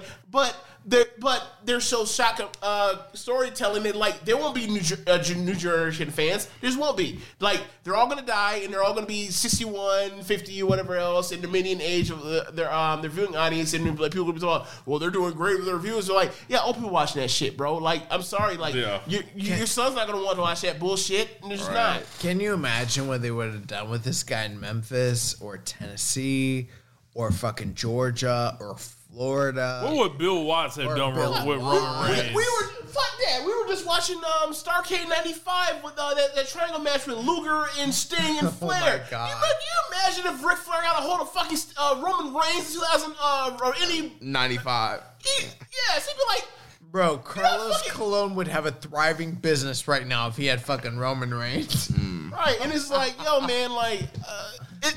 I can't believe that like we have this guy, we have all these other wrestlers that are awesome, like uh, like Seth Rollins, and like even Seth Rollins can't even enjoy because they fucked him up five away from Sunday too. he It's like, fucked himself up a lot fu- too. That- well, yes, and, and, and yes, but like, Because of brainwashing by Vince. I, look, call whatever you want to. Like, there are also people that like are also super talented. That like also like when they got fired, also felt that way because like Al, Al, Aleister Black was the same way. Where like he got fired and like he did not bury WWE, and it's like, hey man, like he enjoyed the time in the company. If you enjoy your time in the company, whatever else, fine. I would just say to y'all, don't carry this water when y'all know that like they got y'all doing going out there looking crazy, and then only and then like after y'all let get let go, the only person um, to be able to explain that shit is, is y'all, and y'all want to still carry water for it because like gonna look at you like you like you you don't you don't know what you. It ain't no reason for you to to do this, bro. It's like, hey man, they got you out here looking crazy. Just be like, hey man, it was what it was, and move on. Like you ain't gotta. You ain't, I'm not saying y'all gotta bury anybody or whatever else. Just say like, hey, I Leave the did burying for us. right. Like you ain't gotta speak on it. Just move on and then like do your thing. Like and um, you look at where Aleister Black is compared to where he was uh, before, and it's like, hey man, Night and day. nine day, nine But day, Roman Reigns same talent. as the needle mover. You Get the fuck can outta get the fuck out of Outta here. Here. All right, James, you got the last pick in the second round.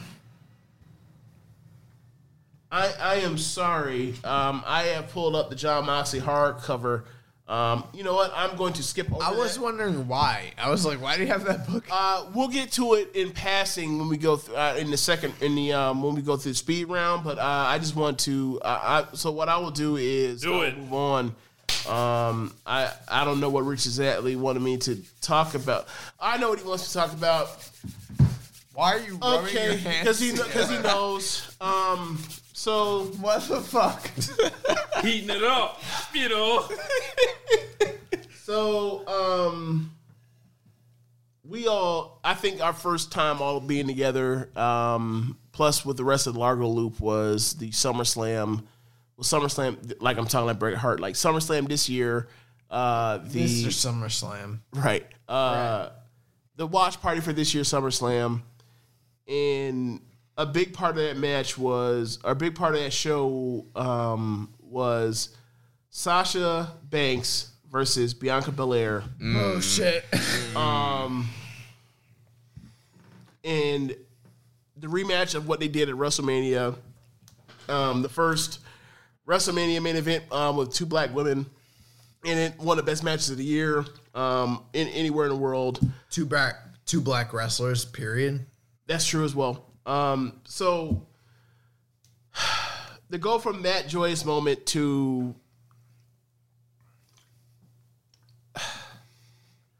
they go from that joyous moment to we're going to get a rematch of one of the best matches of the year anywhere in the world, and to find out that like um, we don't know, we haven't heard anything, and Sasha has been around, and they keep advertising her and false advertising her um, to we get to the show. Bianca comes out, and then as champion, she comes out with the belt. She comes out first, and then we get this stalling, and then we, get her we get hear word that like Sasha will not be in attendance, and then be and then Bianca's promo saying that like she's ducking me, but I'm gonna get I'm gonna get to her again, and then they bring out Carmella, and Carmella's someone that Bianca has beaten like a Cherokee drum um, for most of uh, 2021, and no one's feeling it. She comes, Carmella comes out to fucking silence, um,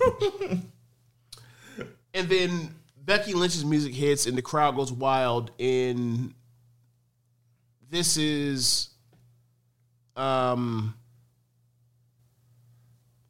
like one of the best returns of, of recent years in pro wrestling, where it's like we had this is the last time we like this was a top star. This was the last. This is one of the last few people that like left this business and felt like a top star, a needle mover, in the words of uh, of, of Roman Reigns, um, leaving the business, and they come back and they squash in 26 seconds. They have a match where they shake hands, and Becky catches her with a move and a manhandle slam, and pins Sasha, Be- or sorry, uh, Bianca Belair, and like it's like, yo, these things are real fragile. A lot more fragile people take um, than Vince Man cares to uh, cares to um, treat. And like as someone that was around on the main roster for a full year and did a lot of nothing, for that person to then like come back to it after they you know finished I think second in the Royal Rumble, their first Royal Rumble, to then f- win the Royal Rumble, then get you know beat the you know one of the top stars in the company at WrestleMania in a, this all time classic match uh, in the company's history.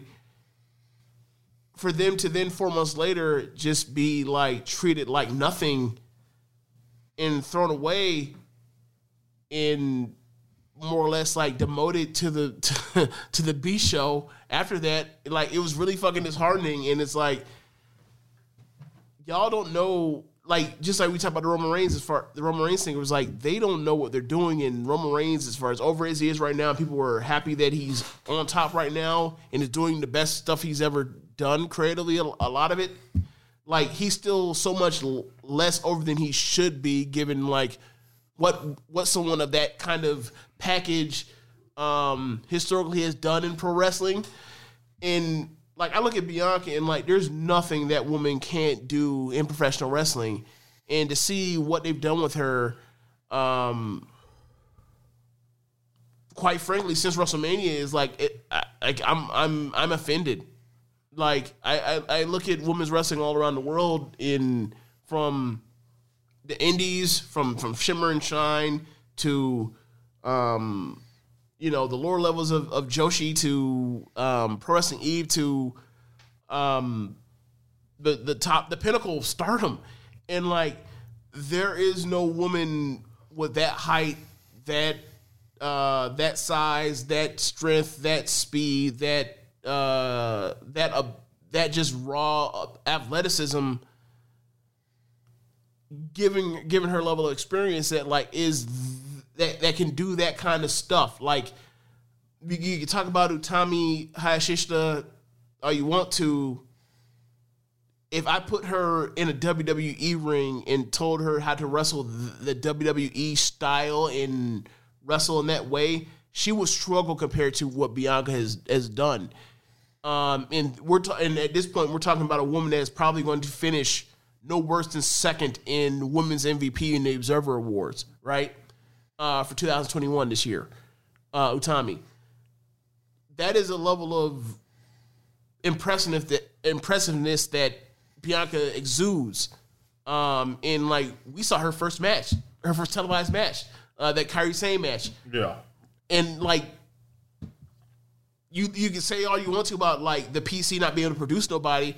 She's that kind of talent level where it's like they can they can't they can't make nobody. She still figured out figured this shit out. Um, and you would figure that that would be something they would want to push forward and be at the front of the and to be at the front facing parts of the company as the face of the company faces of the company right? With like Sasha and Roman and Drew McIntyre or whatever else and potentially whoever else they want to say Seth Rollins whatever Becky Lynch. Um and it seems apparently for some for whatever reason that mis that fucking mystifies me that is absolutely not what they want. Um and I it, it I can't ever go back to watching them. I just can't. Like that broke me. Like I, I was um I was watching uh that SummerSlam's uh watch or watch party with all y'all, and now like I'm wearing a Bianca Belair, Belair shirt. Like that is like the one ones like there are plenty of people that we all think like you can't fuck them up, and they still fuck them up. Like Bianca is the one it's like you can't possibly fuck up something like that. And you watch along the way, it's like not only are they not only are they fucking them up, like apparently they don't even fucking care. Yeah, and it's like and yo, then they like went on to book her like shit for like the next quarter of Right. the year, And that's where she wasn't winning matches. She was like being in matches, not being involved in the finish, like DQ. But people will still tell you she's getting pushed. She's Yeah. a, she's a star because she had the, the WrestleMania match with Sasha. And it's like, like we said earlier, like Like I know what it uh, looks like when they don't want to let her beat anybody worth Right. a damn. Watch Right. Survivor Series. right, Bianca, like you mentioned, we mentioned earlier, Bianca's one of those people where we looked at her and it's like, there's no way they can miss on Bianca Belair. She's a can't miss person with a raw ability she has and like the just a star, like the money making machine that WWE could do. Like she should be a star, like easily. And they've just dropped the ball over and over again. Like, yes, they had the great WrestleMania match, but like, what what's she done since then? Like you mentioned, Richard, they're putting her in matches and where they don't want they they don't really care about beating her. They'll beat her or they'll put her in some kind of no finish or some kind of crazy fluke or she'll beat somebody like Carmella on like a random SmackDown. She's picked up no momentum. Um, she's not heavily pushed. They, obviously, the, the bigger star Becky Lynch came in and steamrolled her, and she they just they just don't do anything with her. And it's gonna be another poor case of uh, a raw talent being mishandled. I, I was hoping that she just she loves wrestling and that when her contract's up, that she can go to a place like AEW or if the boards are open, go to Stardom and get better and actually become a star. Because in WWE, it's not gonna happen. And the thing is, with, with Bianca, she's probably gonna come back around the next time, like uh, like WrestleMania comes, and probably be back in the mix again, right? Right. But it won't be the same.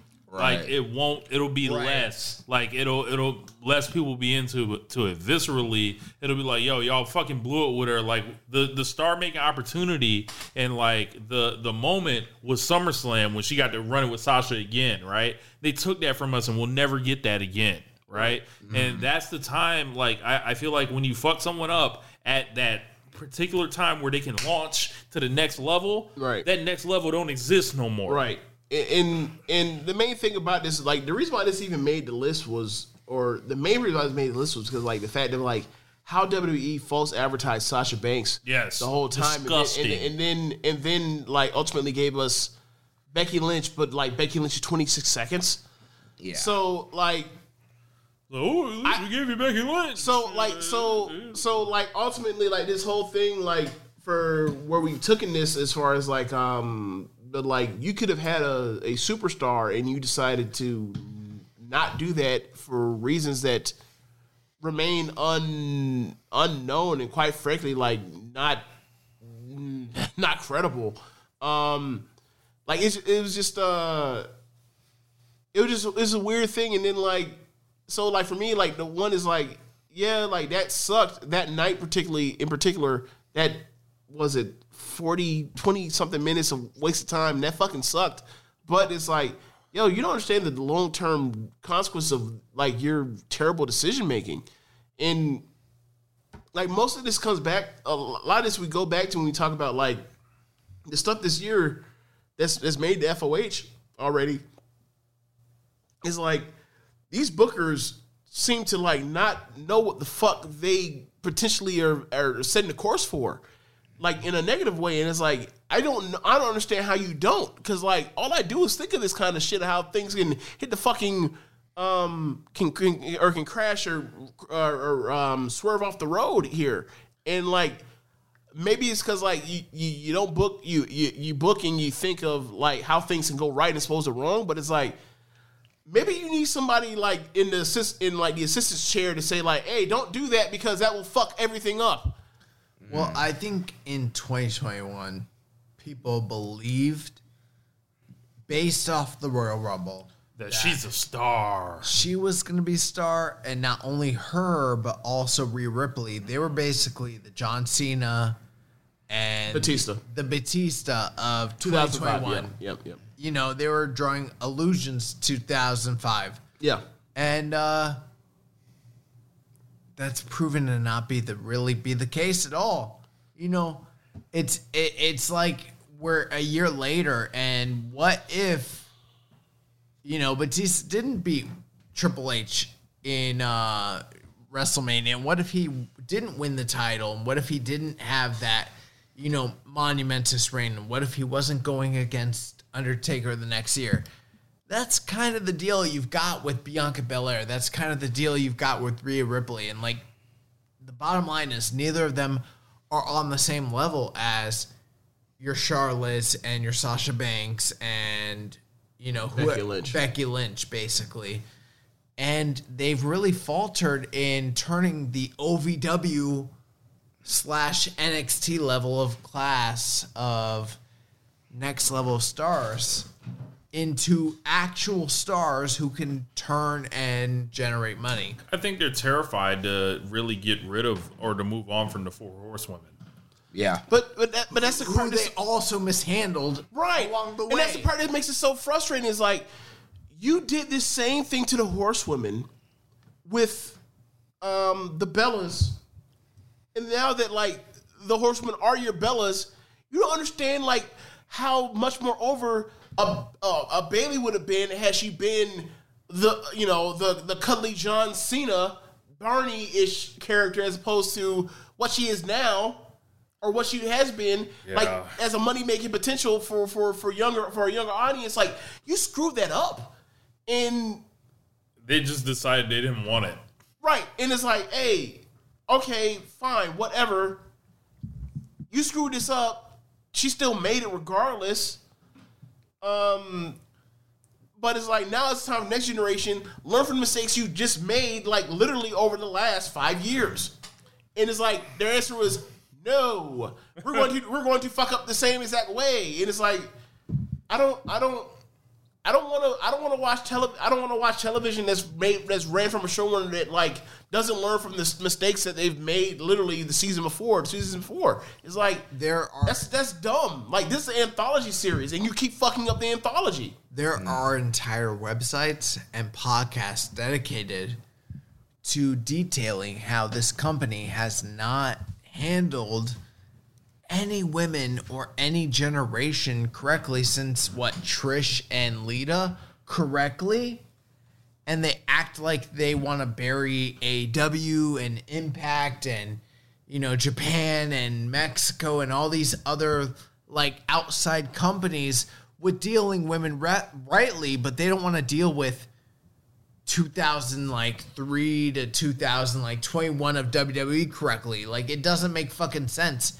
This company hasn't dealt with their women or any like generation of like women's talent correctly in what 17 years like accurately it doesn't make fucking sense Yeah, man. I think um they've lost generations I- I, I think to bring it back to Bianca, that seeing that on that night with the false advertising was horrible. Oh that shit and sounds that was just like they have no respect for the audience. They have no respect for the ticket buyers that that flew in to see that show.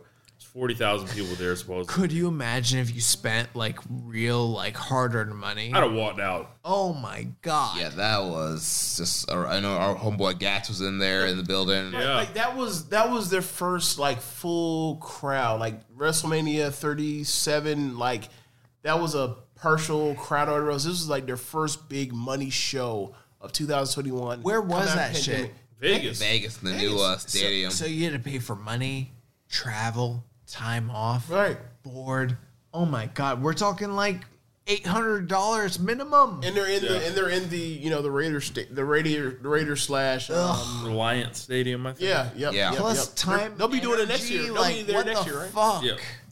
And like seeing that, feeling bad for those people that, you know, paid for that. And then seeing Bianca get squashed with Becky and then, you know, Becky Lynch supposed to make it all better. And of course, like Becky Lynch is not what she was because it feels like Austin in 2001, Yep. like, you know, is like nope, she doesn't no one wants her to really be a heel. She's not she's she's cutting these promos that are the height of unreality. It's just completely disconnected on what got her to fuck over to begin with. Yep. So they've not only blown Bianca Yeah. Belair, but they blew Becky Lynch. they as betrayed the well. character that made Becky Lynch the biggest star in the, in the industry yes they buried both at so, the same like, time and she's just another wrestler. I, I talk about it often, like, yo, you're just you have a chance to break through, but then you become just another wrestling character, and that's what Becky Lynch is now.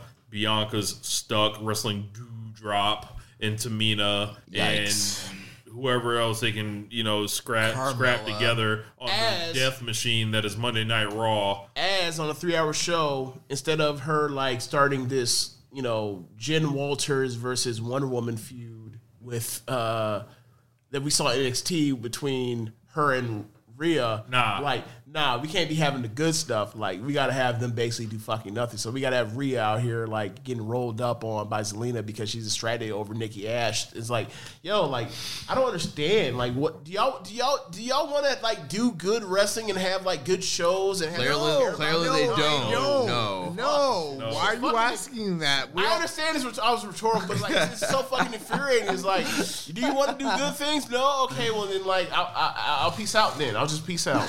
Well, on that note, Bianca being squashed at SummerSlam and her booking. Can get the fuck, out of here. here. So we still got ten topics. Let's go through Speed it rapid round. fire. J- or James, do you want to take it the first round? Yes, I have the uh, Jon Moxley book Mox with me right here, and I am going to uh, a special chapter in this book called Las Vegas, March thirteenth, two thousand twenty-one, two twenty-two p.m. Um, so uh, it, I, I will give you the first paragraph, and then I will move on. Uh, it says, if you read this by far, you're probably familiar with the infamous explosion or lack thereof, the, the finale uh, that capped off AEW's Revolution pay per view. If you're not, I'll catch you up real quick. Though I'm, I can't imagine there's anybody on the planet didn't hear about it. I'm sure President Biden, Biden was briefed by his advisors the first thing in the morning. No doubt there were villages in rural East Africa sitting through the campfire, laughing, laughing at the tale uh, astronauts on the International Space Station probably shared uh, some uh, fried, uh, sorry, some freeze dried ice cream as they lamented uh, the news from Earth. Yeah, man, like he. Um, in entertaining fashion for multiple pages, like talks about like what he wanted to do, what his plans were for the um, uh, barbed wire exploding death match with uh, Kenny. Kenny Omega. In uh, in the chapter before, and it came out. These chapters are like two or three pages, th- five pages at most. Most of these chapters, right? Um, and it goes through and it talks about like literally like the plan, and then like how it didn't go off, and then like how he's freaking out, and how he's like with him and Kingston are like, what the fuck do we do? We're in the ring. We don't know what the fuck to do now. Do we play dead? Do we act like it happened? Like did this? Did like did the bomb? Like I expect the, the bomb to have a bunch of dust and we like we blown to smithereens and it look awesome. I don't know if I'm gonna be paying or not. And then he's like, I don't feel nothing. And he's like, he look around, he talks to us and like, yo, I think this shit sucked. I think this, I think we're in trouble here. And then like they're like, yo, are we in trouble here? And then Lamas is like, Yes. Yes. Nah, we're- you after guys he's like, good. yeah, we're definitely in trouble because I heard just heard the crowd boo. We're definitely in trouble here. and, and, and then so and then, then from and then, and then from there, like Kings is like trying to figure out like, should I lay here? What should I do? I don't know what am I, you know, because I was supposed to cover him from the explosion, but the explosion didn't go fucking off apparently. What am I supposed to do here? And then like Moxie's like, I don't know what to do. And then like apparently like uh one of the one of the refs, I think it was Aubrey tells uh tells Moxley from backstage that Tony wants Moxley to, to, to talk his way out of this. He's like, You want me to talk out my way out of this? I ain't got shit to do with this. You ain't blow this shit up. What the fuck happened? and I explain why this shit didn't blow up. You explain it. You bring your ass out here and explain this shit. So, like, this whole entire thing is like, I, he basically explains like he didn't have, he had no thoughts on how to handle this, or whatever else. And then you, you know, you remember like what he said. It was like, well, apparently Kenny Omega's hell of a wrestler, but you know, he can't build a bond for shit or whatever else. That's the best he come up with, right? And then that whole night. Like next or after the show, because Tony does those um those press conferences or whatever else, or, or you know interviews or answers questions from from media, wrestling media, and he was like, "Yeah, you know, um, uh, Kenny Omega, you know, he just wanted to think that the bombs were rigged or whatever else." It's like, nigga, you got to get the fuck out my face with this bullshit. Your Bro. fucking bomb didn't explode. You ru- like you potentially. Uh, you potentially hurt Eddie Kingston by him coming out there. He's supposed to save his friend. It's supposed to be his big face turn, and that got fucked up. And luckily, because Eddie Kingston and he's, he's Nigga King- figured it out anyway. he was able it wasn't. It wasn't. As, good- it wasn't nearly. As, it wasn't nearly half as effective as it could should have been. But like he still was able to make it work for him because like people did like the idea of Kingston and and Moxie together. So like yeah, I got my friend back because I you know the, I lost the title, but like I did gain a friend or whatever else. And like when we were beefing over the over the titles, because like he was so it was almost like the you know like Lord of the Rings, like the ring that you know makes you go crazy. And like now that like that's not a picture, not a, not on. Neither one of them have opportunity for the ring. Like they can kind of chill and kind of get back to the roots. And like Moxley having this uh this pull to want to try to save his friend, like he kind of has you know I believe in you, even though you're a piece of shit right now. You think you're a piece of shit. You're not. You're a good dude at your soul. Like, yes, that did work out. But that shit did not, absolutely did not um, go all the way it was supposed to because it was supposed to go out like gangbusters and like it went out, it went well still, but like it was supposed to be a whole different level right Ruined now. Ruined a great match. Yes, Yeah. That, that was one of the most disastrous botches in in the history of professional wrestling. It did not leave someone injured or dead. Yeah, like it was a point where y- it would like I don't think AEW will ever be able to like unle- until they do it again and do it successfully. Do you want They- to do that? I don't know. I don't know. I wouldn't don't try. Because like I can't trust these niggas to make sure a fucking bomb can go off. Yeah. They, And- they and- said and they the were going to do it again, but I don't know if they I- ever should. Yeah. And it's like I don't know if I can trust if any bomb can go off. So it's like they left they left it to like when when you leave it to uh pyrotechnics, like the fucking pyrotechnics might not work. So like it was like you were depending on some shit that might happen. And I think they had to they had to hold that. There was a lot of um shit on Twitter that they'll never be able to escape from from it. And I think it it was just one of the real low points in AEW where I was like, wow, what if this promotion doesn't work? Like this is going to be something that is pointed at. They should just use Cody's promo or Cody's pyro for. Yeah. yes, and that was that was my joke. Was like, you mean to tell me that this motherfucker uh, Cody has enough pyro in all his prom and all of his interests to like to to like blow up an unincorporated unincorporated town? But you mean to tell me that like when it's time for your big blow off of like the best few you've ever told to this point? You can't get you can't get this shit to fire off now. Nah, man, I can't. I, I can't. And then, and, then, and then Tony Khan wants to come out here and be like, "Oh, you know, it was all, it was all, it. was all mind games."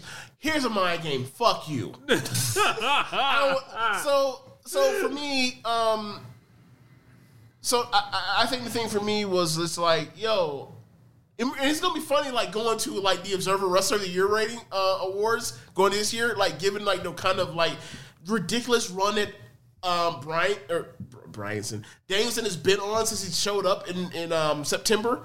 Like, it could be very well that like Omega or Danielson ends up being one and two for like wrestler of the year for 2021.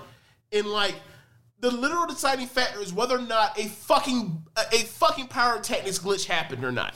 That's true. That's fucking absurd. That's ridiculous. so the dud can get the Fuck out of outta here. Rich? Um, I'll go ahead and I will draft. hurry.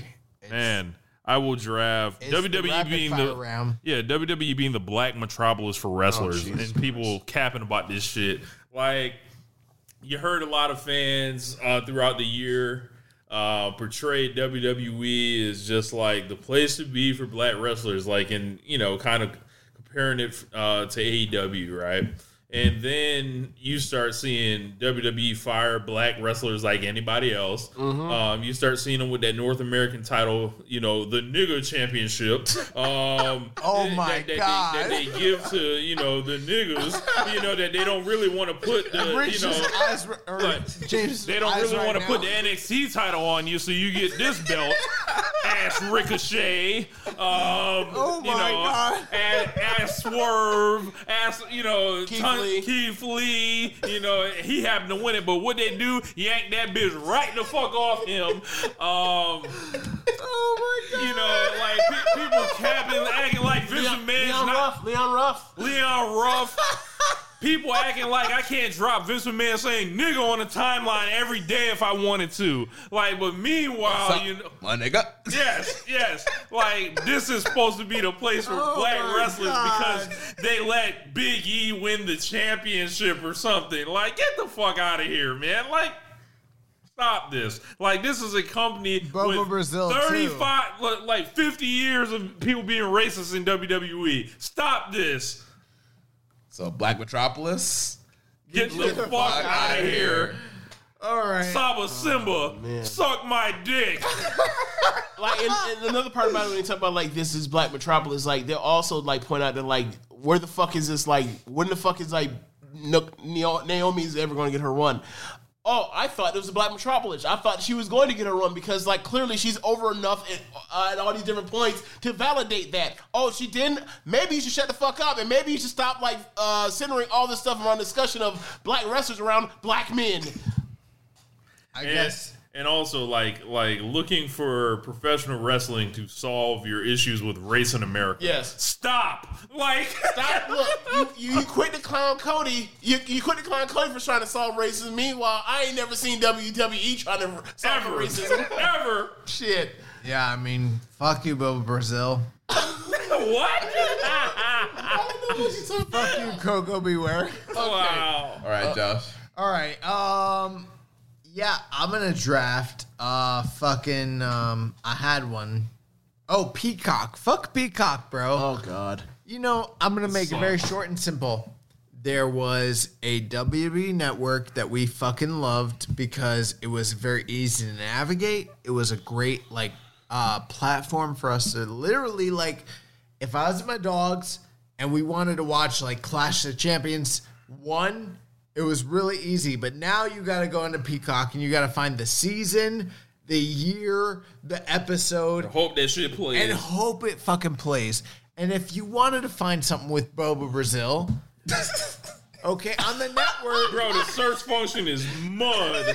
on the network, you used to be able to like literally put in like Mad Dog Sawyer, and you could find him. Uh-huh. But but now you can't. Literally, like if you try to like use the search function on Peacock and you put in The Rock, like it's more likely to pull up like I don't know. The series The Rock, like the sitcom. Young Rock.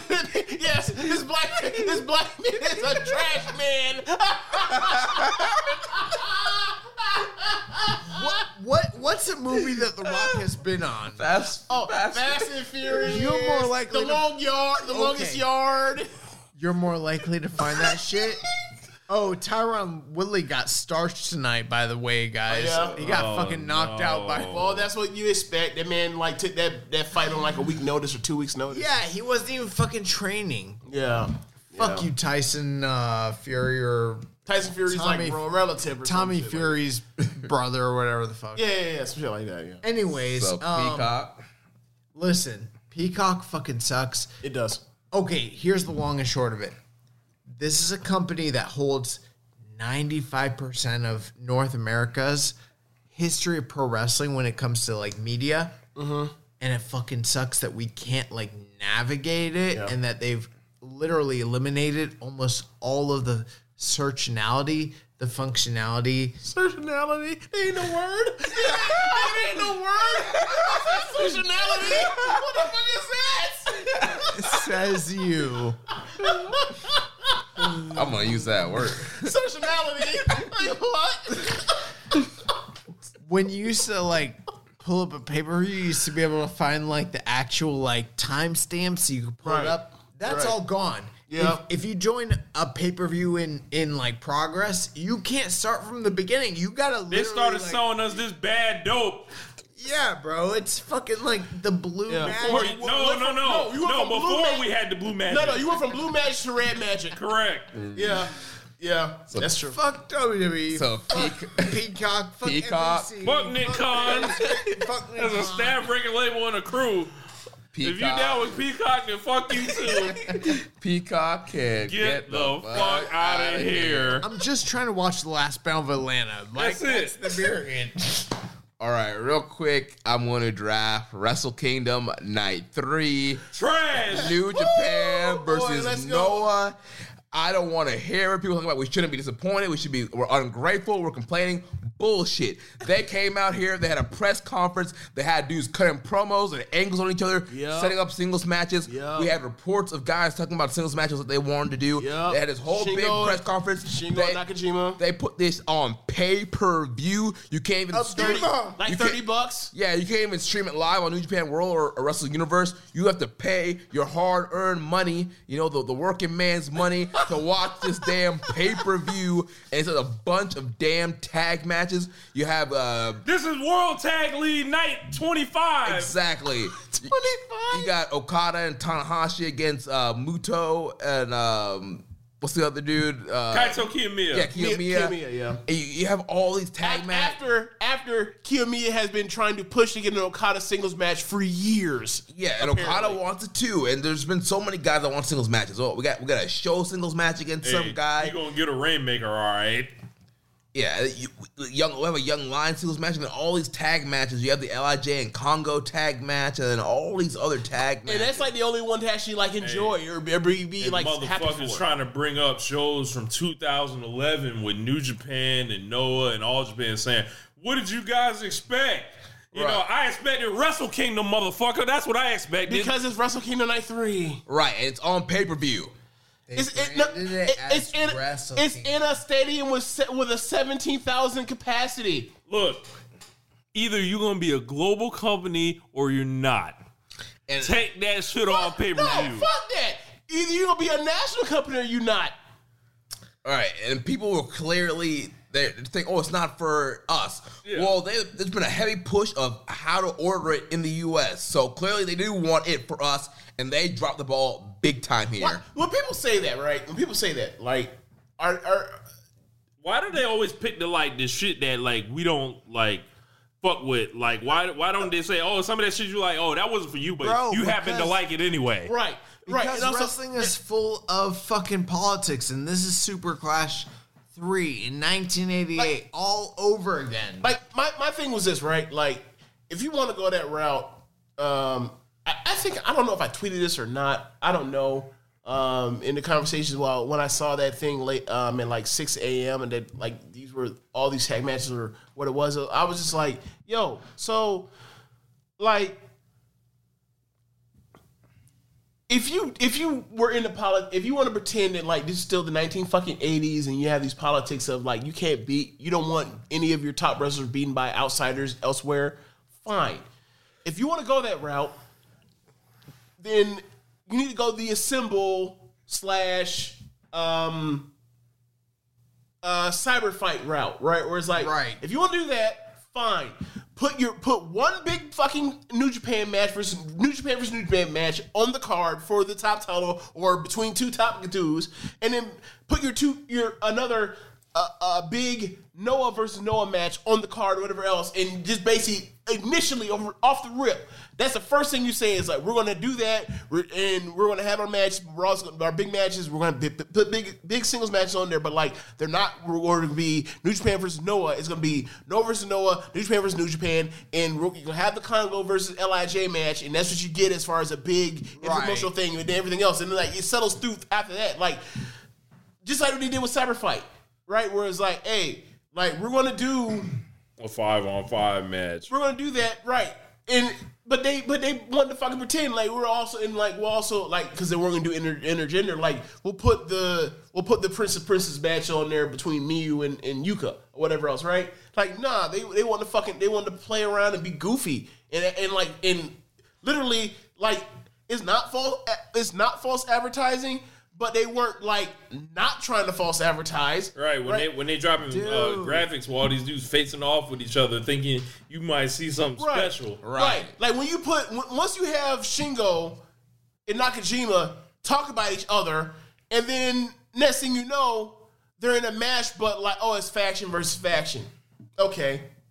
Okay. Like is is, Yeah, is me- eight yeah. other dudes in this match? You have Kiyomiya, right? You have Kiyomiya talk about for ye- for a number, almost like two years, talking about like how he wants to match with Okada. Okada big leagues him, and then ultimately turns into the fucking Mega Aces versus Kiyomiya and, and Muto. Muto, sixty year old Muto. Listen, you guys are. You're 37 in the biz, like yo. I'm sorry, like I thought. I'm sorry. I thought it was 2021, not 19, not not not 1981. You guys are being way. I'm sorry, no one's not been around that long. But my point is like this is it's it's so it's so it's just so. I woke up and saw that frustrating, card and I was like, skip. Well, you saw well, Instantly. You, well, you saw when Murray put that shit in there. Like my whole thing was like, "LOL, fuck this card." Yes. You guys need to be grateful because they're doing a cross promotional charity promotional Yeah, bullshit. charity where they expect 17, where they expect motherfuckers to show up in a seventeen thousand uh, seat arena, right? And we need to be grateful because it's better than a WWE show at the end of the day. cool. How hard is that? Yeah. Um, at the end of the day, like imagine if WWE and AEW, the top two promotions in North America, did nothing but multi-man matches.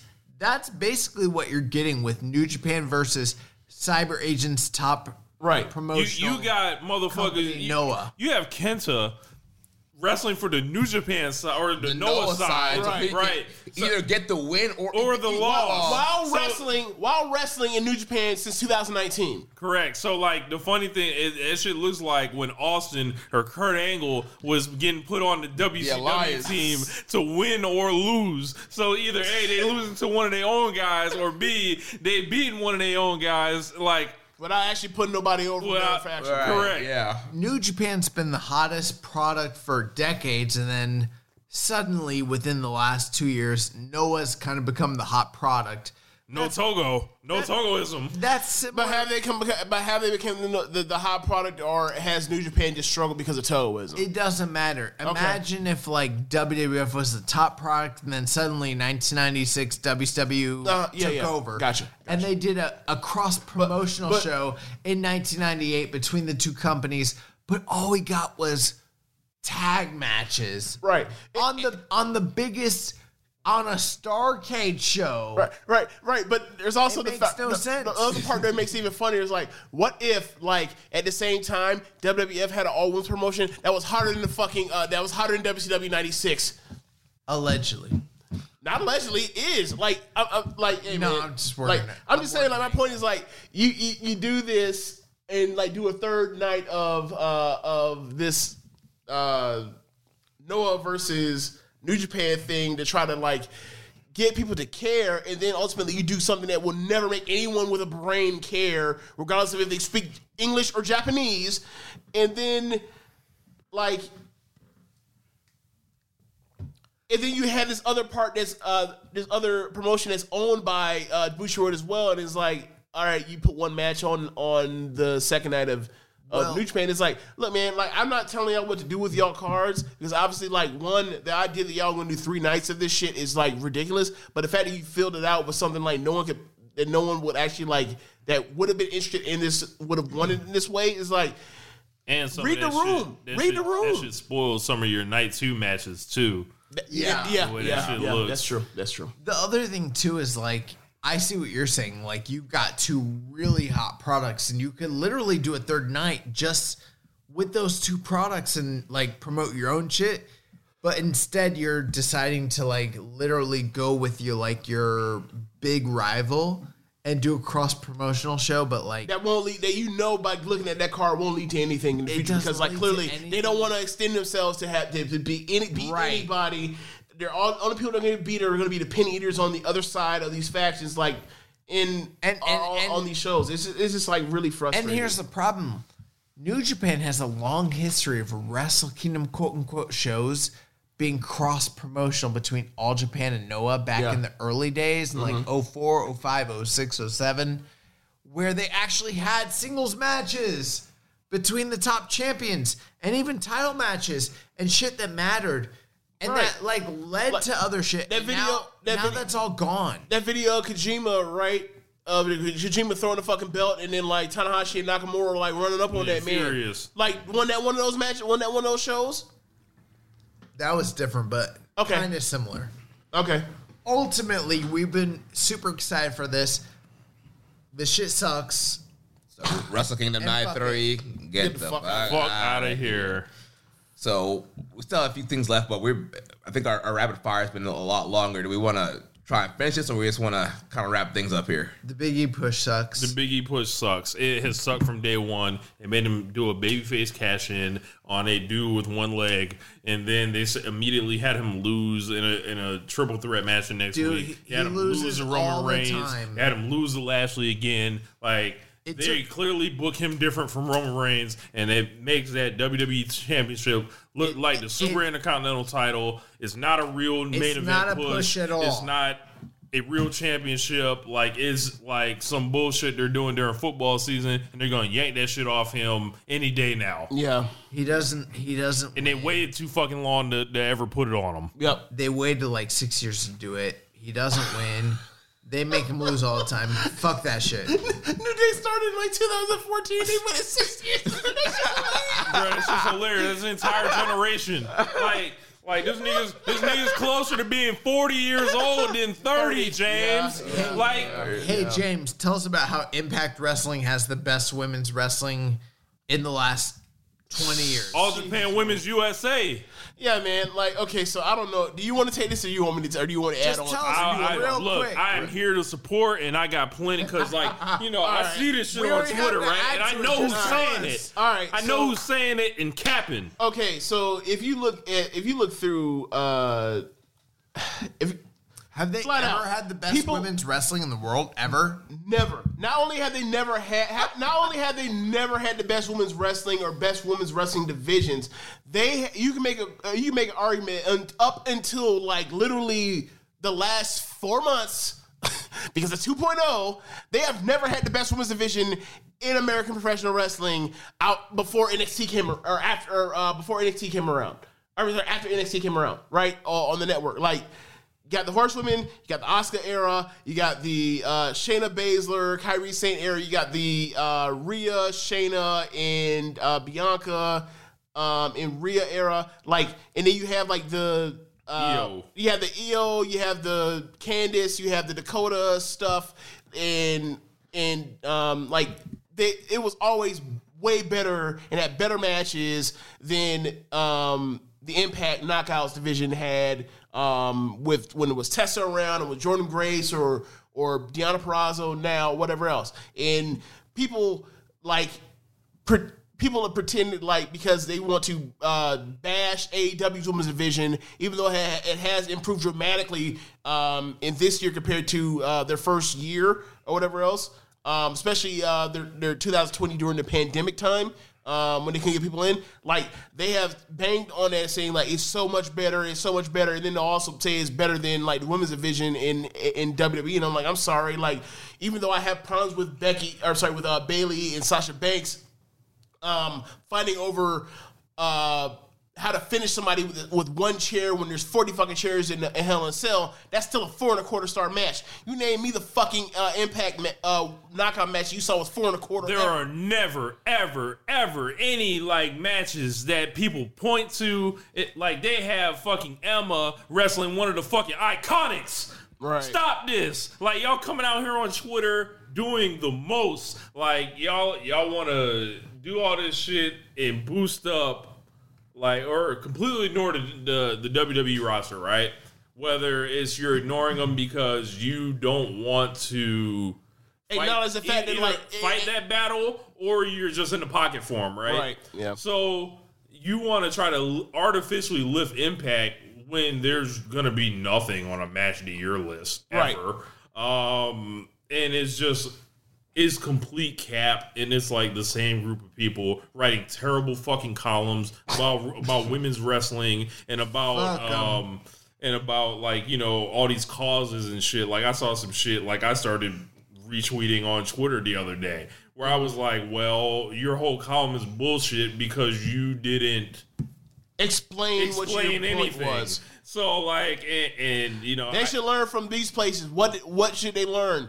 Never Oh, mind. nothing? Never mind that part. I didn't mention that part. so uh, it, it's a it's a lot of the same posturing and like stop looking for wrestling to solve solve your problems with uh you know the world at large. Like I, I hate to say it, like yeah. that's not how it works. Like it's a business, and um you know you, you get upset that AEW doesn't have uh more than one woman's match, right? But like, I don't see these people like I don't see looking across the world. I don't see these people like, you know, actually contributing, dude. like, and evaluating women women's wrestling in a fair way. Like, not being afraid to call something trash. Like, it, like it's all just supposed to be good because we have to just all support women. That's that's I- what it is. Like, I want to No, know. I like- wanna, I want to know what is from. I want to know what has been happening in these um in like the in, in the knockouts division, right? That will fit on either one of these DVDs that Josh gave me at the top of the card on either one of these big shows, whether it's all whether it's all All Star Dream or the fucking Big Ed Universe. I want to know. I, I want to know. Like the pro- like the problem is like people are afraid to like call something for what it is if it's trash, And- and it's not like if it's, good. And it's not like it's bad. It is, it is not bad. Absolutely, but it's just like it is. It it peaks at very good, and that's it. Like, it's And, acceptable. And, and then to pretend that like WWE um, has not through uh, growing pains got to the point where they can put Becky Lynch, Bianca Belair, Sasha Banks, Charlotte Flair, uh, Bayley into these situations where they can go out there, Asuka, and, and go out in a situation where, like, if need be, at the time when the time is called for, go out there and have a great match, um, or whatever else. Like, y'all gotta stop. Y'all gotta stop. You're fucking lying. Here, here, here's the thing with Impact. Gail Kim and Awesome Kong had some very good matches. 2010. Yeah, a, a, a, Oh five, Yeah. oh six. 05, 06, back in the I day. Right. And people have been riding the wave of that reputation of the of Impact since then. Rico's wife had that really good Uh, ladder Jackie match. Gayda. Jackie Gayda had a really fucking good ladder match. What year was that? I don't even remember that match. Uh, Over a decade ago, Jackie Gayda had a really good ladder match, All and this shit since is then, cap, bro. Yeah. It- You it- know. it's a So- bunch of cap. that, It- that it's can get the out of here. Uh, the Rock at Survivor Series. wait, I got one. oh, go ahead. Okay, last thing. And I'm going to just amalgamate three things into one. Guys that wrestle and girls that wrestle need to get fucking paid for what they do. And if they add any other value to your product, to your brand, to your organization, they need to get fucking paid. Whether it's Keith Lee's medical bills, whether it's up, up, down creators not getting paid, whether it's people like Chris Dickinson getting injured on a New- on a New Japan show and needing to fucking ask the fans to do a GoFundMe to pay for his medical bills. Fuck you if you're New Japan, WWF, or whoever the fuck you are and not paying these dudes. Just fucking pay them. You guys are making so much fucking money. It ain't worth the ba- it ain't worth the bad press. Yeah, it's not Yeah, fucking like that worth shit it. with Dickinson is like, why the fuck does he have a GoFundMe? Why does like, any- in their ring like dude, if you're AEW, and I'm not saying that these people are all guilty of this, but period. If you're Ring of Honor, Impact, WWE, New Japan, whoever the fuck, a, you know, if you are having a major league production, you're making multi millions of dollars, and these people are getting injured on your shows, and they're a quote unquote, you know, 1099 worker, fucking pay him. Just fucking pay him. Yeah. Period. And if you can't fucking pay him, you can get the fuck out of here. Period. Yeah. So last thing, uh, The Rock at Survivor Series, WWE bending over backwards uh, to you know put The Rock over and hype it up and Please make, acknowledge us make it think that The Rock was going to come to Survivor Series, pretty much begging The Rock to show up at Survivor Series. to sell tickets in the this, building. this man sent a video message to Impact for Ken Shamrock. He sent a video to the Canadian Hall of Fame for Bret Hart. This man could not take the time to open up his phone to send a video to Vincent K. McMahon and WWE and Survivor Series. And what we got was the egg from his uh, Netflix movie, and dude chasing the egg around, and um, Has anyone here seen that Netflix movie? no. I haven't, but I, I, haven't don't. I don't either. think that's much. What about of a- you? I don't know. I I, don't, I did see it. that's not much of a rom. But- like Was it watch is good? not some I mean, I like I like the Rock movies, but right. Which means like, look, The Rock make movies. We ain't watching The Rock movies whether or not they good. We watching The Rock movies because they The Rock. Right. And but regardless of whether the movie is good or not, like, it has nothing to do. The egg should not be a part of a storyline Right. of WWE. Aus- Austin Theory is a, Austin Theory steals the the egg, so therefore he gets a title shot. Right. You, if you want to put part the movie, put a White man commercial, showing so much ambition. play a commercial for the movie during the pay per view. That's it. You don't need to bring the egg and make it a storyline in the show, and then to do all this for The Rock and then him not show up. It's like the people that were saying, "Oh, what if CM Punk doesn't show up?" For all that Chicago build, and but this is But but was silent, Right. quiet as a church mouse. Yeah. When when the Rock was like, "Would would you expect the Rock to actually come? We didn't expect that. They never said that." Like, Right. And the, and the part of me is the funniest to me was like I had that conversation on Twitter with Tanya like maybe the day before or like hours before the show when it was like she said like people are gonna be really disappointed if Rock doesn't show up for the show and I was like because I had no idea what was going on because I don't don't ever I don't I never know what's going on with WWE anymore and like except uh, like, like, the only time they I- had like promoted the him. only- the- they fed the stories to Right. the dirt sheets for months. Right, Like they were selling this building on thinking that the Rock was gonna show up to do something. Right. Like, and they keep and they keep promoting like its 25th anniversary of The Rock's debut in Madison Garden in um, Survivor Series 2000 or sorry 1996, and it's like and like once I realized what she meant, I was like, oh yeah, this was 25th anniversary. That would be cool if he showed up or whatever else. But like, I don't know if he's going to show up. And and she's like, well, they've been promoting like all this segments and stuff and of him showing up. I was like. Yo, so like they could legitimately like not actually have him on the show, and like people will be fear or not furious, but like disappointed when he's not on there. And it's like they should like be proactive about this and like get a video message from him and play it at the beginning of the show saying like appreciate y'all, love y'all. Um, you know, it's my 25th anniversary, and I'm glad that you know it. You know that it happened, and you know what you know what's happened with pro wrestling, what's happened with um, you know Hollywood, and you know my in my life, and you know it wouldn't none of this would happen now for you. Thank you, fans. And now, now I'm cutting his promo for y'all to get an idea what the fuck would Yeah. happen. But like that's the kind of thing you expected from him, given that like like you mentioned the Shamrock thing and all the stuff he'll, he'll just do off the top off the off off the strength, and like they they showed all them video packages, all the all these great rock moments of the last twenty five years or whatever else, and then like at the end of it, like he just doesn't show up, and like they and they tease like with the egg or whatever else, like as if he he was going to show up to go get his egg back, his Cleopatra egg back from from Vince, even though it's like why the fuck would he? Why the fuck? fuck? And it's like hey, whatever that whatever whatever whatever, that's fine, but it's like y'all knew what y'all were doing.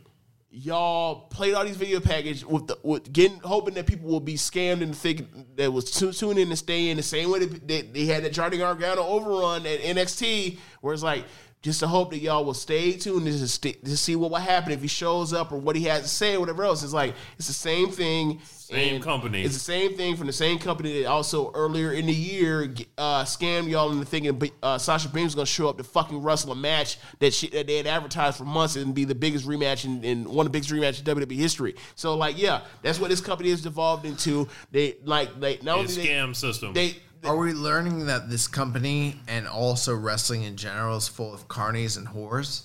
yeah, kind of. Pretty much, yeah. Wait till y'all see the Hardy Boys reform. Oh man, Ism. Those aren't whores. Those Oh, are workers. Workers. They're fucking workers. uh, Salah isn't last night.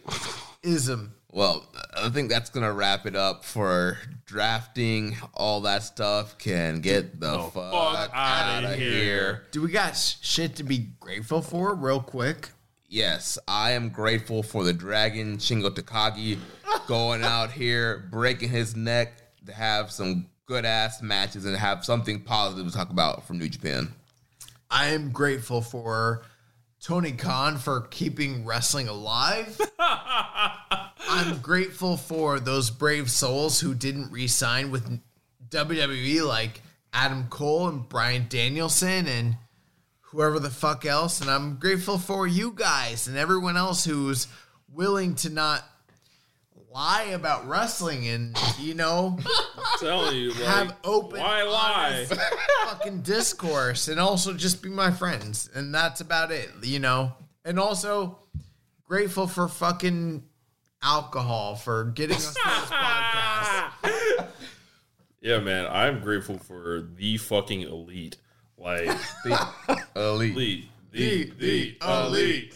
Like Check it out now. Like what Kenny Omega did with like fucking Vertigo, and a fucking busted shoulder and busted um, Everything. uh, leg, busted everything, bro kenny Knee. omega 2021 is better than Ric flair in 1991 like like that shit is all inspiring. The Young Bucks, like um incredible tag team reign, drop the belts in style, like basically bend over backwards to, to help Hangman Page get off, get off to his title run. Like the elite, like between Kenny and the Bucks, have read this business like a fucking book for the last like five years. yeah man James. Um, so I'll, I'll get into some specifics, but um, like I'm grateful for uh, AEW. I am grateful for New Japan. I'm grateful for Stardom. Um, I'm grateful for Drew McIntyre. Um, I'm grateful for a person that, like, regardless of whatever his booking is or whatever they tell him to go out there and say to get him under, he will still, then still show up on pay per view and he will go out there with the intention of scoring 50 any given or 40 any given night, and it don't matter. who Cesaro? get back up. I same thing for Cesaro, that, but that that his Cesaro thing has been like his whole entire run since he since I ever first li- laid eyes on that dude, right? So um, I'm just happy. For, I'm just happy, grateful for uh, Drew McIntyre in WWE. Um, when we get to uh, the AEW thing, I'm grateful for um, Kenny Omega. I am grateful for uh, Bryan Danielson. I am grateful for Hangman Adam Page. I am grateful for the Young Bucks. I am grateful for Death Triangle. Um, I like them dude. I'm grateful for Darby Allin. That man, uh, all of them dudes go out there and they bust their asses. Um, in anytime um, their number is called, and I, I greatly appreciate that. And they don't bullshit me. They don't play around. They go out there and they they come out there and they give the best wrestling they they, uh, they think they can that doesn't involve nonsense. Um, uh, New Japan Pro Wrestling. I'm grateful for Shingo Takagi. I'm grateful for uh, Kazuchika Okada. I'm grateful for Tanahashi or for Hiroshi Tanahashi. I'm grateful for Kota Ibushi. I'm grateful for Minoru Suzuki. I'm grateful for uh, um, Tomohiro. like yeah, like I mean, look. You don't get it wrong, you get twisted with the Togoism shit that we've been talking about. Like when it comes down to it, I still feel like they have more horses than anybody that want to go out there and have great matches when when when asked upon um, in any promotion period. But they're they're just in a weird position. Like, but I'll always bet on the on the talent. I always bet on the on the heart and the effort of the wrestlers. So yeah, I got that. Uh, Stardom. I I mean, I could I could give you a half hour. Rossy. I I am grateful for I am grateful for The draws. I I am grateful for uh, for Syuri Kondo. I'm grateful for uh, Utami Hayashida. I'm grateful for uh, Mayu Iwatani. I'm grateful for uh, Tam Nakano.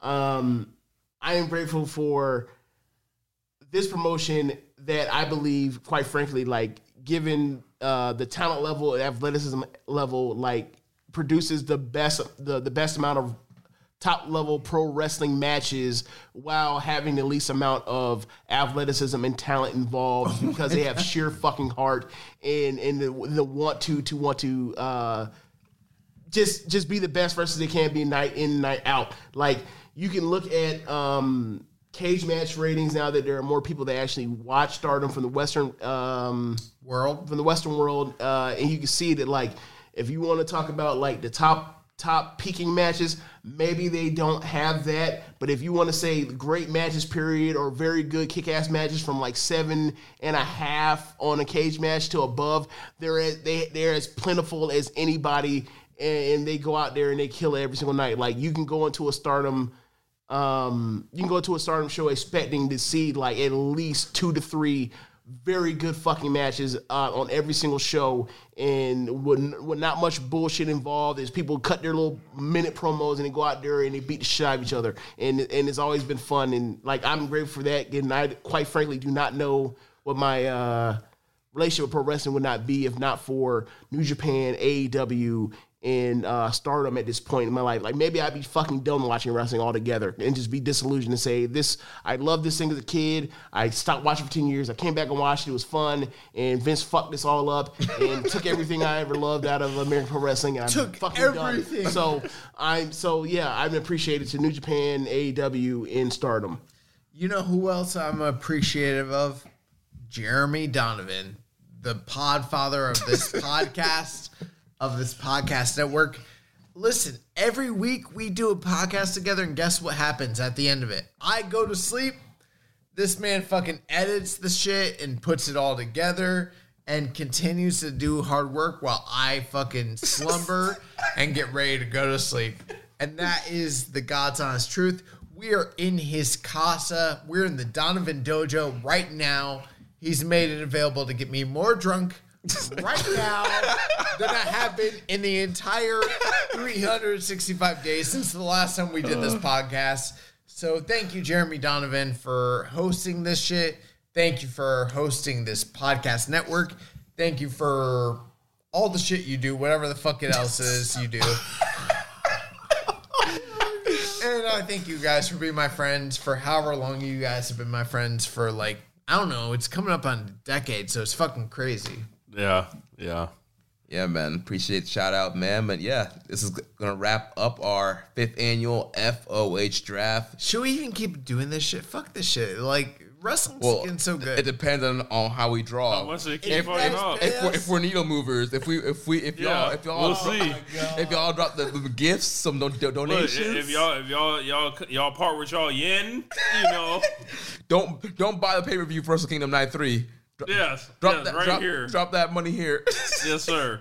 Listen, a couple weeks ago I was talking to a member of this board. I don't want to say who specifically, but someone on this board was like, I don't have a shit to complain about. Let's call it the come in here draft. Let's just talk about positive shit. And I was like, I'm not going to be part of anything that's called the come in here draft. The come in here draft. What the fuck? oh man, It was rich. I didn't say the come in here draft. Bro, yes, you fucking. When, when the fuck did I say that? You made that shit up right now. Like, I, I never even thought of that. He told me you said that. But he told like, like a week ago. He's like, yeah, we're talking about some coming here. You're saying they're coming here. fucking. I'm lost. Like, yo, oh my god. I'll pull it up. You were saying something like yin earlier, right? yeah, Anyways, Go ahead, go ahead. No, go ahead. yeah, yeah, man. let's So, close it out. shout out, shout out to all the listeners. Shout out to James. Shout out to Jeremy. Shout out to Josh. Thank you guys for your donations. Thank you for listening. Thank you for supporting over the years. Thank you for everything you guys do. Shout out to the rest of Social Suplex. Yeah, make sure you guys support us, follow, listen, subscribe to the network, and support all the shows here. We all put in our work and try to entertain you guys the best we can. Hope We ain't gonna fucking lie. Like straight up. You already did. You said you didn't say coming here. I didn't. I hope you guys enjoyed this episode. What, what is happening? and we'll see you guys again next year. Later, y'all. Rich said coming here draft. I swear to God.